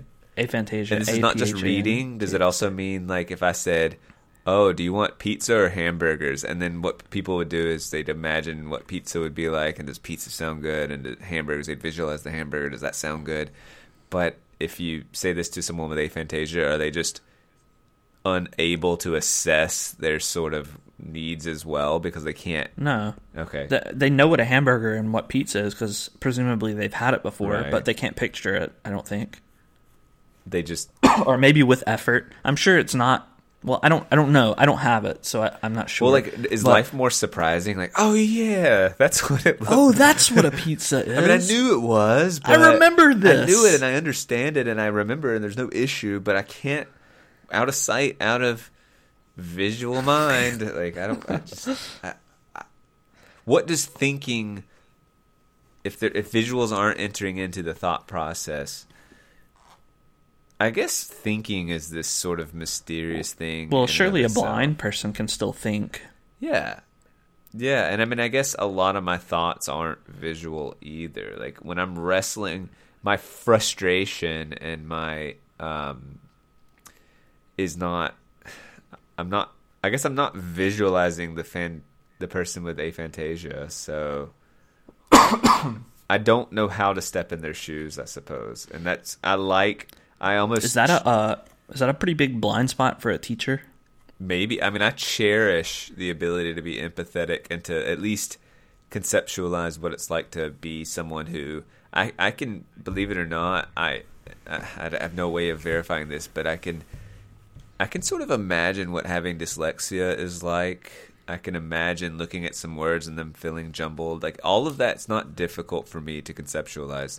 But what you're describing uh, i can't begin to I, I have a feeling if you were to, if we could have someone on with aphantasia there they would offer terms like you're saying like well I can't visualize it but I can intellectually conceptualize. And like what what does that mean? What do you mean Is there conceptualize is there any part of you that suspects that maybe it's not a real That- thing, or that they a- just they just don't have the vocabulary to express what you know, when they visualize, or maybe maybe they don't understand people when they talk about visualization. Yes, that we are we're butting up against um, language issues and not uh, thought issues, but the relationship between thoughts and language are fascinating. So, you know, how much does language shape thought and thought shape language? And so, I do sus. Well, I don't suspect it. I just think it's equally probable because if they sat here and could not, or they could not describe it in a way that I could, uh, I guess, conceptualize or Oh, visualize. well, you know, a pizza has a cr- has crust. Yeah, they would say all the things that we would say. So there's sauce, so there's no pepperoni. intellectual gap there. So intellectual gaps you can start to, you know, you can just understand because you can kind of t- you have if if presumably you have the intellectual mapping. You see a kid who tends to skip over words or get the ends and the and the U's confused or whatever.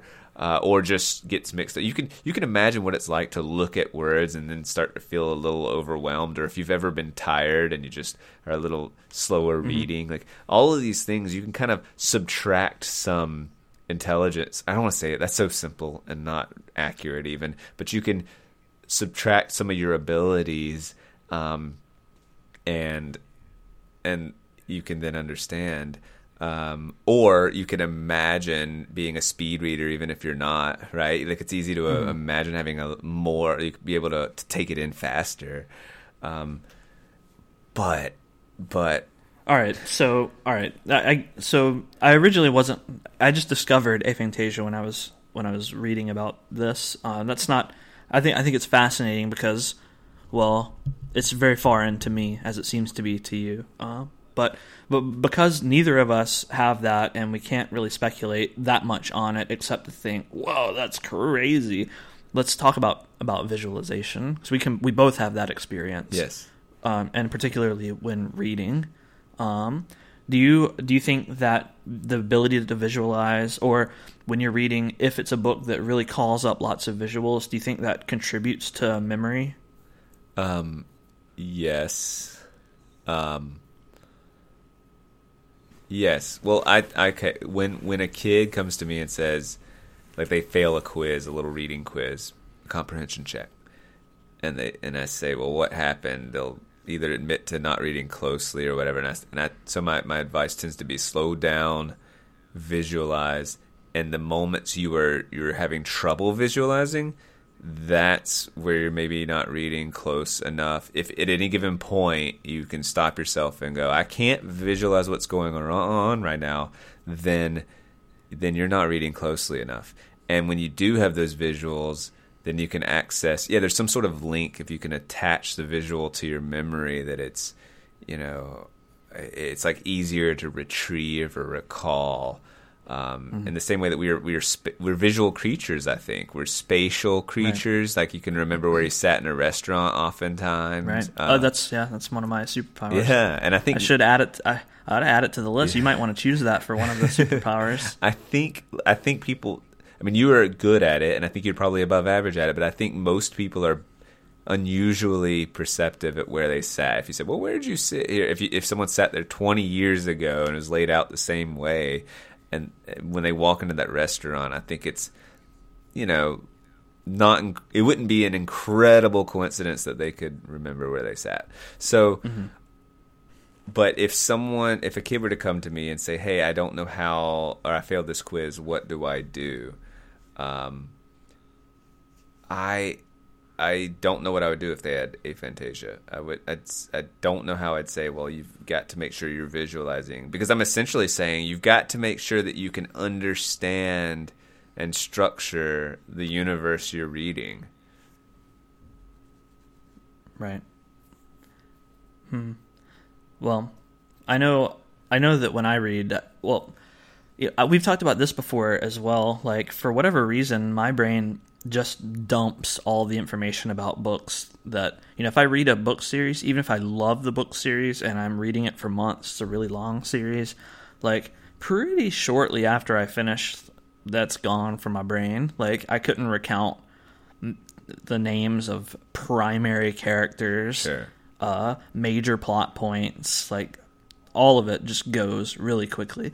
But what sticks around are the visuals that I create. Some of them, the very strong ones, uh, stick in my head uh, for whatever reason. And so, like, you know, the books that I read in high school, I, f- I hardly remember it all, but like I remember the yellow car from uh, The Great Gatsby. The yeah, yeah, And- yeah, and the and- mansion itself. I I don't remember man. I don't remember anything about that, but I remember the yellow car.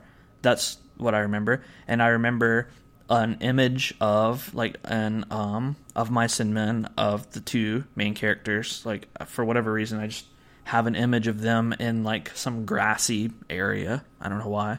That's the image. I don't even remember the story really, yeah. but George and Um, yeah. yeah, I remember that. And um, like I had to read. Sh- I can't even remember the book's name anymore. Some stupid book by what was it about? It was some stupid girly book by like Charlotte Bronte or something. What were some of her the books? Awakening. I did have to read that, but I, don't, know if remember that one at all. Chopin No, there was a, there was another one that was longer. What was it? It was really, really not good. Oh god! See, I don't remember it. I don't remember, but it, it, I remember uh, an image of this like old like 1800s era woman wearing a stupid dress, like standing below uh like uh, the attic or something like that like there was something ab- about the attic and anyway i have the, this image of her in the hallway underneath the ceiling that was like wood and the attic is up there whatever for whatever reason i can just remember these slight scenes these glimpses of whatever my brain conjured up from this book uh and i can remember it years later even though i can't remember the author title characters anything Quotes, plot points, all of that fades Nothing. away. Yeah. Like all of that is gone, but some of these visuals are still there. Yeah, that does. I mean, that speaks to the power of the visual. I mean, you hear things like uh, smell is the sense most tied to memory, but I suspect. Yeah, I suspect I'm not convinced on that one. Yeah, you know? I don't know what evidence they mean. I mean, I understand that once you have a, a smell profile, that that can take you back intensely. But I mean, we are we we learn primarily through visuals. We, I mean, when I say learn, I mean we navigate the world through visuals. That's losing that sense would be the most difficult. I mean, I guess you could argue, but it's arguably the most difficult to lose um, because we take in so much information. Well, So- and yeah, and we communicate concepts visually as well. Like, I mean, there uh, the concepts you can convey by smell are few and far between. But like, if you see a visual, like you can you can have a picture of you know a person's angry face or or you know some words on a page. Like all of this is visual information being conveyed, but you know a smell like what does that really convey? Right, right. Um, uh, it's it's coded in us deeply, so I don't know what it means to not visualize. Have you ever had the experience of uh, reading reading a book and you know building your visuals or whatever, and then watching a movie based on the book? And uh, is there any clash there between? I think inevitably, inevitably, there's clash, and I think that's why that is the primary reason why fans of the book um, will say that the the book's better. Uh, that, I mean, that's the common mantra. Uh, the book is better because no no actual visuals can compete with hypothetical visuals that you know are a little more fluid and can mold and be fantastical and whimsical. So like it, it's kind of like when when dreams or, or fantasies become reality, they cease being the fantasy because now it's a reality.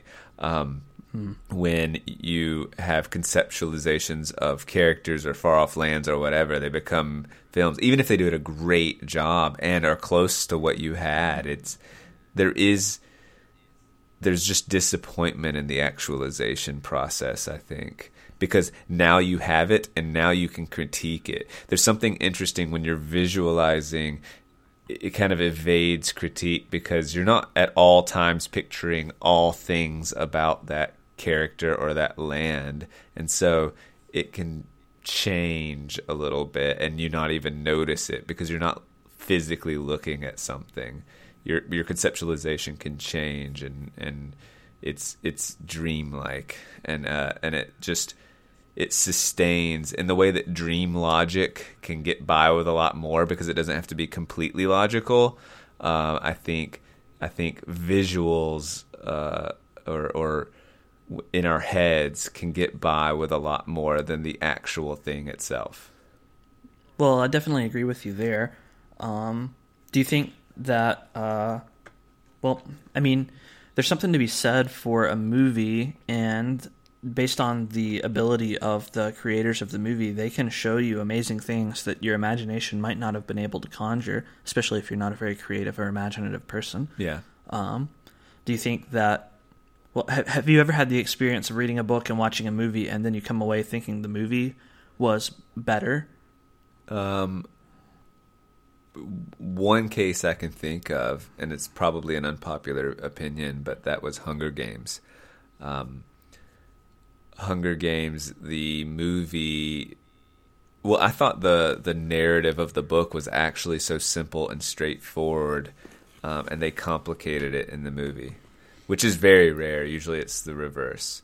Usually, it's oh yeah, it's almost always like they have to cut. Well, I mean, because a book is a a long experience. You know, it takes you it takes you a while to read. Usually more than the runtime of a movie. Right. And I don't know that that's true for Hunger Games. I mean, I'm not here to dump on it. I just remember that the narrative was straightforward, fairly simplistic, and from uh, the protagonist's view, Katniss's view, primarily the whole time. Um, and the movie decides to jump around a bit more and, and show how people in the capital or, or how people, her family watching it, it could do a cut. It could do quick things to cue us in that the book either chose not to or didn't think to do, or I don't know.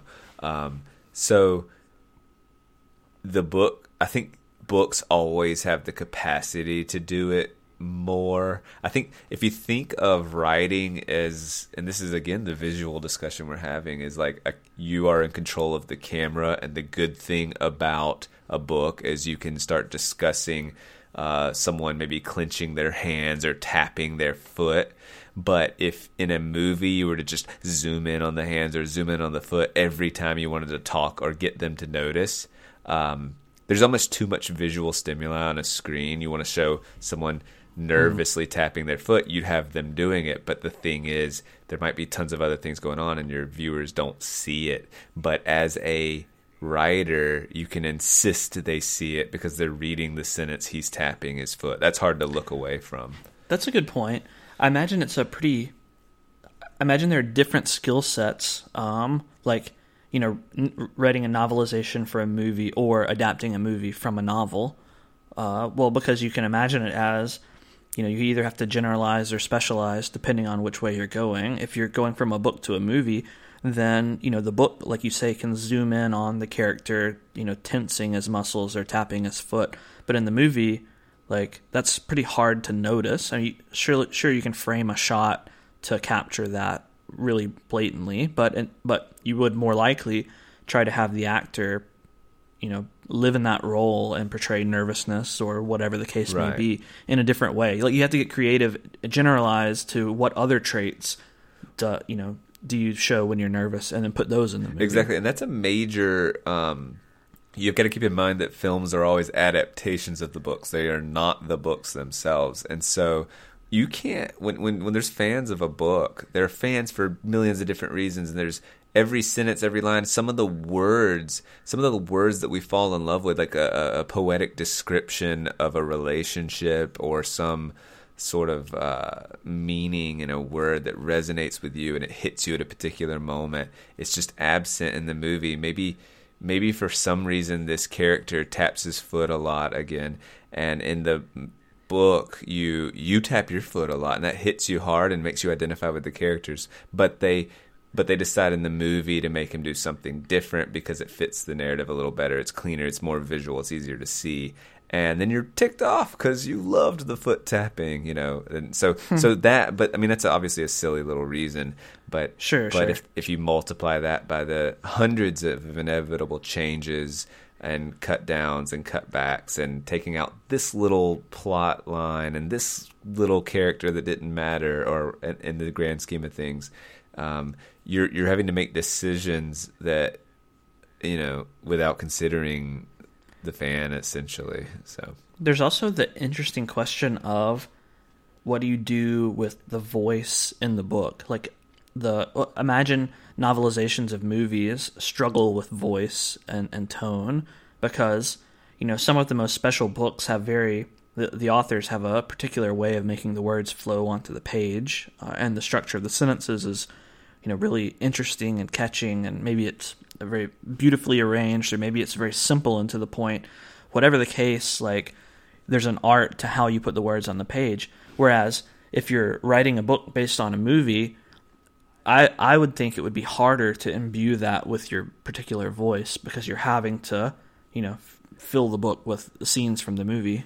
Well, I think you're right because um, it's inevitable that you have a narrator in a book, right? In the sense that it, I mean, it could be third person, omniscient, and just and and it can be first person. It can be a lot of different things, but you have you have someone that you, like is leading the charge. You're in their hands, and they are saying they're providing the words to you. And that's like the deal when you open a book that a speaker is saying something to you. Now, it might not, they, that speaker might not ever acknowledge him or herself.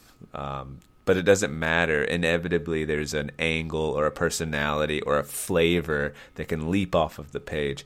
In a movie, um, there, that that's not existent. I mean, there is a you you can do things through other mediums like what camera angles are you going to get uh, quirky like overhead shots or, or what color palette or s- scheme or whatever are we going to get? Like lots of different ways that way but that is i think we are coded by our language. I think we are influenced and we communicate uh, largely through language. I mean i know that like people say oh well you know communication is only like a third language but i mean yeah, there's tone and there's lots of other things, but but a book is complete language and then and that's its strength and its weakness whereas a a movie is the language plus so much more. But it can't mm-hmm. speak to you to your point it can't speak to you directly. I mean you can do voiceover and lots of other things but you you have to do multiple things in a movie. You have to marry uh, the visual images and the colors and the people in the movie. You have to marry it all. Whereas a narrator comes much more unified and compact and like, here, I'm going to give you the flavor myself. Right. well, then it also in a book too, like the special thing about a book is that, well, again, and this ties back into visualization, is that the book is simply words on the page, and yet it's conveying ideas and concepts, but you have to have preconceived notions of what those concepts are already. Like, the person reading the book actually brings a lot to the book because the concepts that the book conveys, the, the reader has to have some understanding of what those are, and ideally some experience with those as well, so that the book resonates. Right, right. Um, and and that, that whereas a movie, look, a movie you can watch pretty passively uh, and the movie can just kind of happen. But in a book, you have to bring something to the table as well. Well, yeah, and to that end, I mean, you can't daydream and watch a, mo- a book or read a book because you'll either your eyes are just going over the words and you're not taking it in, or your eyes stop going over the words and you you're not doing anything. You're just staring at a piece of paper. Whereas a, a TV show or a movie is and they know this they're they're they're happening regardless of whether you're paying attention so then the question becomes from a director standpoint is well we need to have many invitations to come back and join us. Like if, if you were zoned out here here's the next action scene to invite you in. If you were zoned out here change scene change the colors change the noise change the characters. Um, books like you kind of like, you can't zone out. Uh, it demands mm-hmm. your attention the whole time. Do you think that's the reason for for so many jump cuts and stuff in movies to kind of keep I don't know keep to your invite attention the reader or invite the viewer way. back in. Um, yeah. Actually, it's a pretty good theory. Uh, yeah, Man, I this when I was uh, when I was home over Christmas. Uh, you know, I hardly ever watch TV anymore. Like, I mean, I, I don't even have Netflix at the moment and haven't for a few months. Like, I just don't don't watch TV. I definitely don't watch cable. But when I was home, my parents always had the TV on, and were watching things.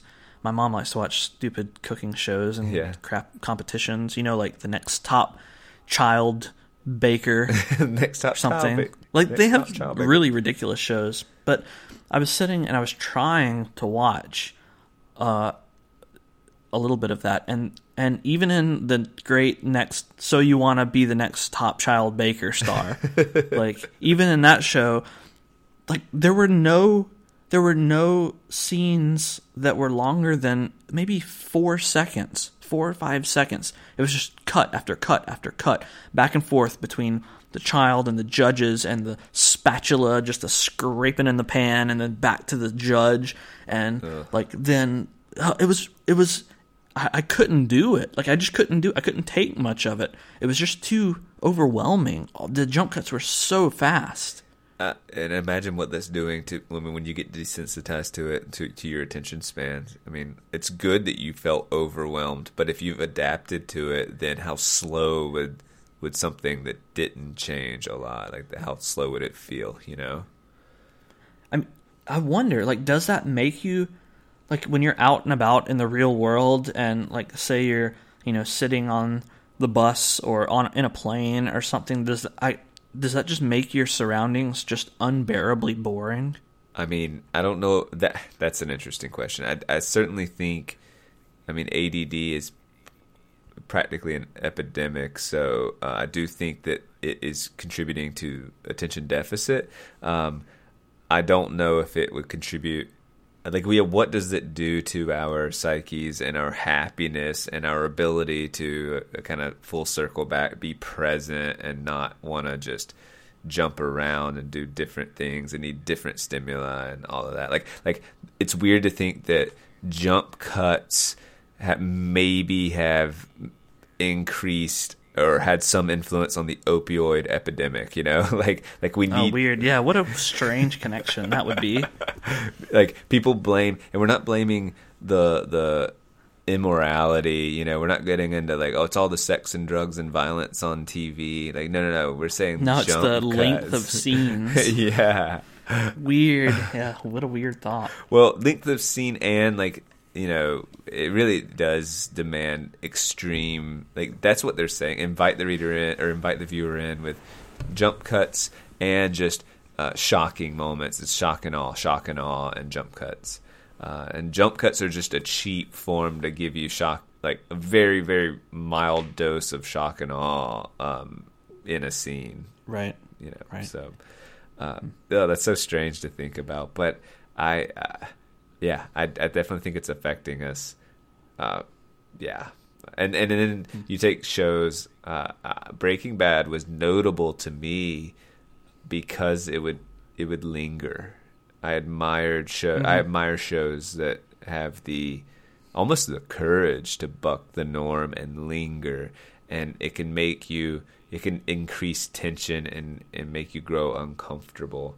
Um, and I also think there's a backlash. All this, it's so produced. Everything is so produced that you have all these YouTube stars emerging, and and kids are, are watching a lot of media, but they're watching um, kind of raw first take Yeah. stuff. Uh, and these long form interviews are making a comeback. Like that's kind of the birthplace of this podcast, and and so Mm-hmm. um, I think people. I'd like to think we've reached a turning point, basically. Do you think? Why do you think that is? Like, do you think that it's purely the change in technology has made people have this interest, or do you think that there's some suspicion at edited footage, or like, what do you think is causing that? Um, well, I think a couple of things. I think the marketplace uh, has, um, you know, expanded in the sense that it's invited anyone can produce anything. That doesn't mean you can produce quality or all the jump cuts or have all the angles or all the stuff, but you can produce anything. I think you do that combined with, uh, I think we're increasingly lonely in search for belonging and meaning, and we are doing that through a digital means now. So we're staying home. We're not going out as much. We're turning to digital media for entertainment. And people are producing lots of stuff. So you're feeling lonely. You've watched 14 movies today, like, eh.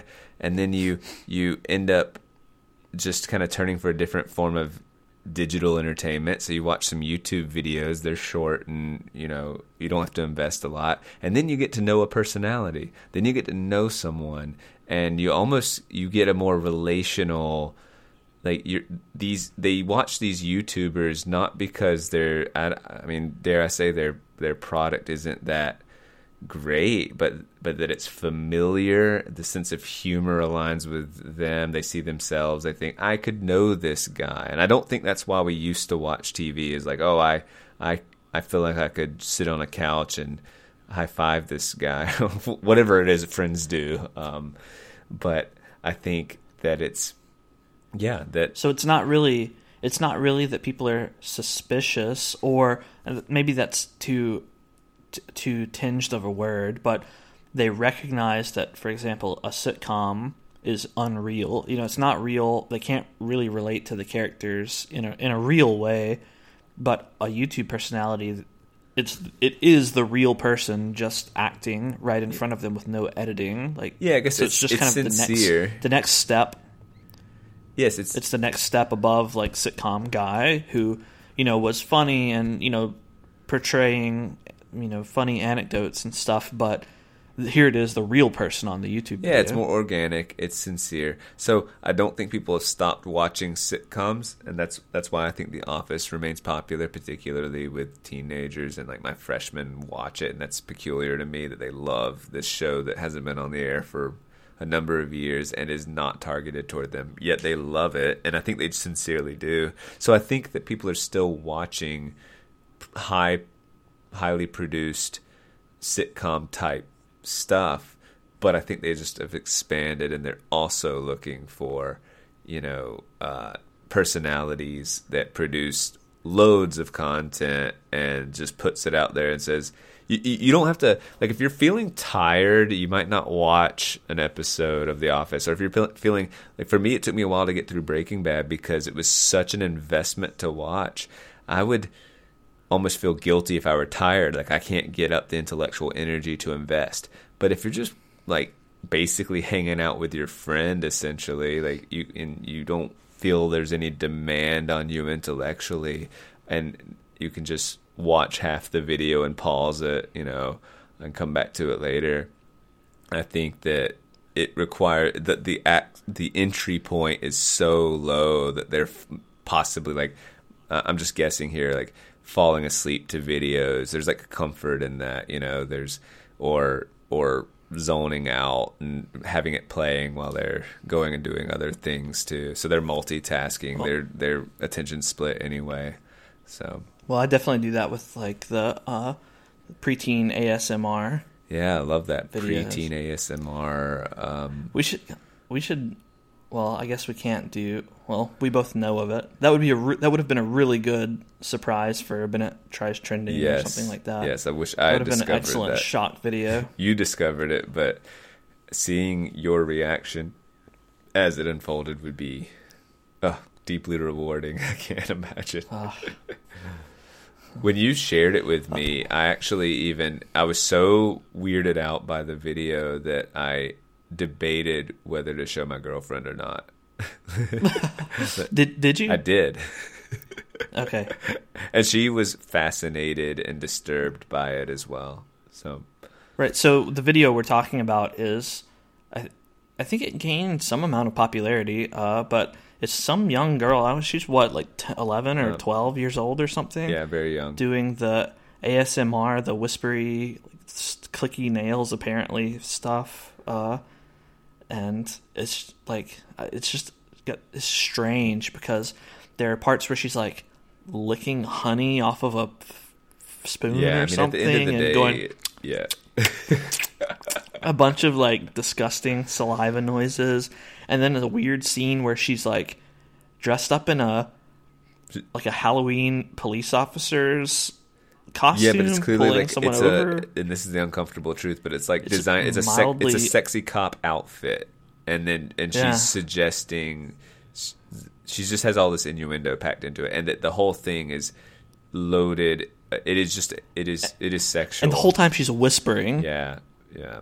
It's not it's not okay. And, and the, the, video actually has commentary that, that we watched saying, look how sexualized this is. Why do you think this has millions of views? This isn't because this girl can whisper so well. It's just, and, and that's, it's this clear truth staring you in the face, this sexualized girl. And it's so uncomfortable. I mean, it's, it is, uh, and, and so if watching that, it'd be better not to find not the commentary of the guy saying, "Isn't this weird?" Because it, you kind of cling to that when you're watching the video. Like, thank God he's saying that, you know. Thank God someone's yeah. there to buffer this and say. But if I'd just shown you the video of her being sexual with, I don't know like, if I could finish that video. It would be so weird for me to even present to you. I wouldn't want that in my search history. Like I just, no. I don't, no, no. I don't like I, that that made me very uncomfortable. So I wouldn't I wouldn't want to go find it just to read the comments now, even just because. Again, I don't. It's not worth it to have it in my search history for me. so strange. Oh man. Huh.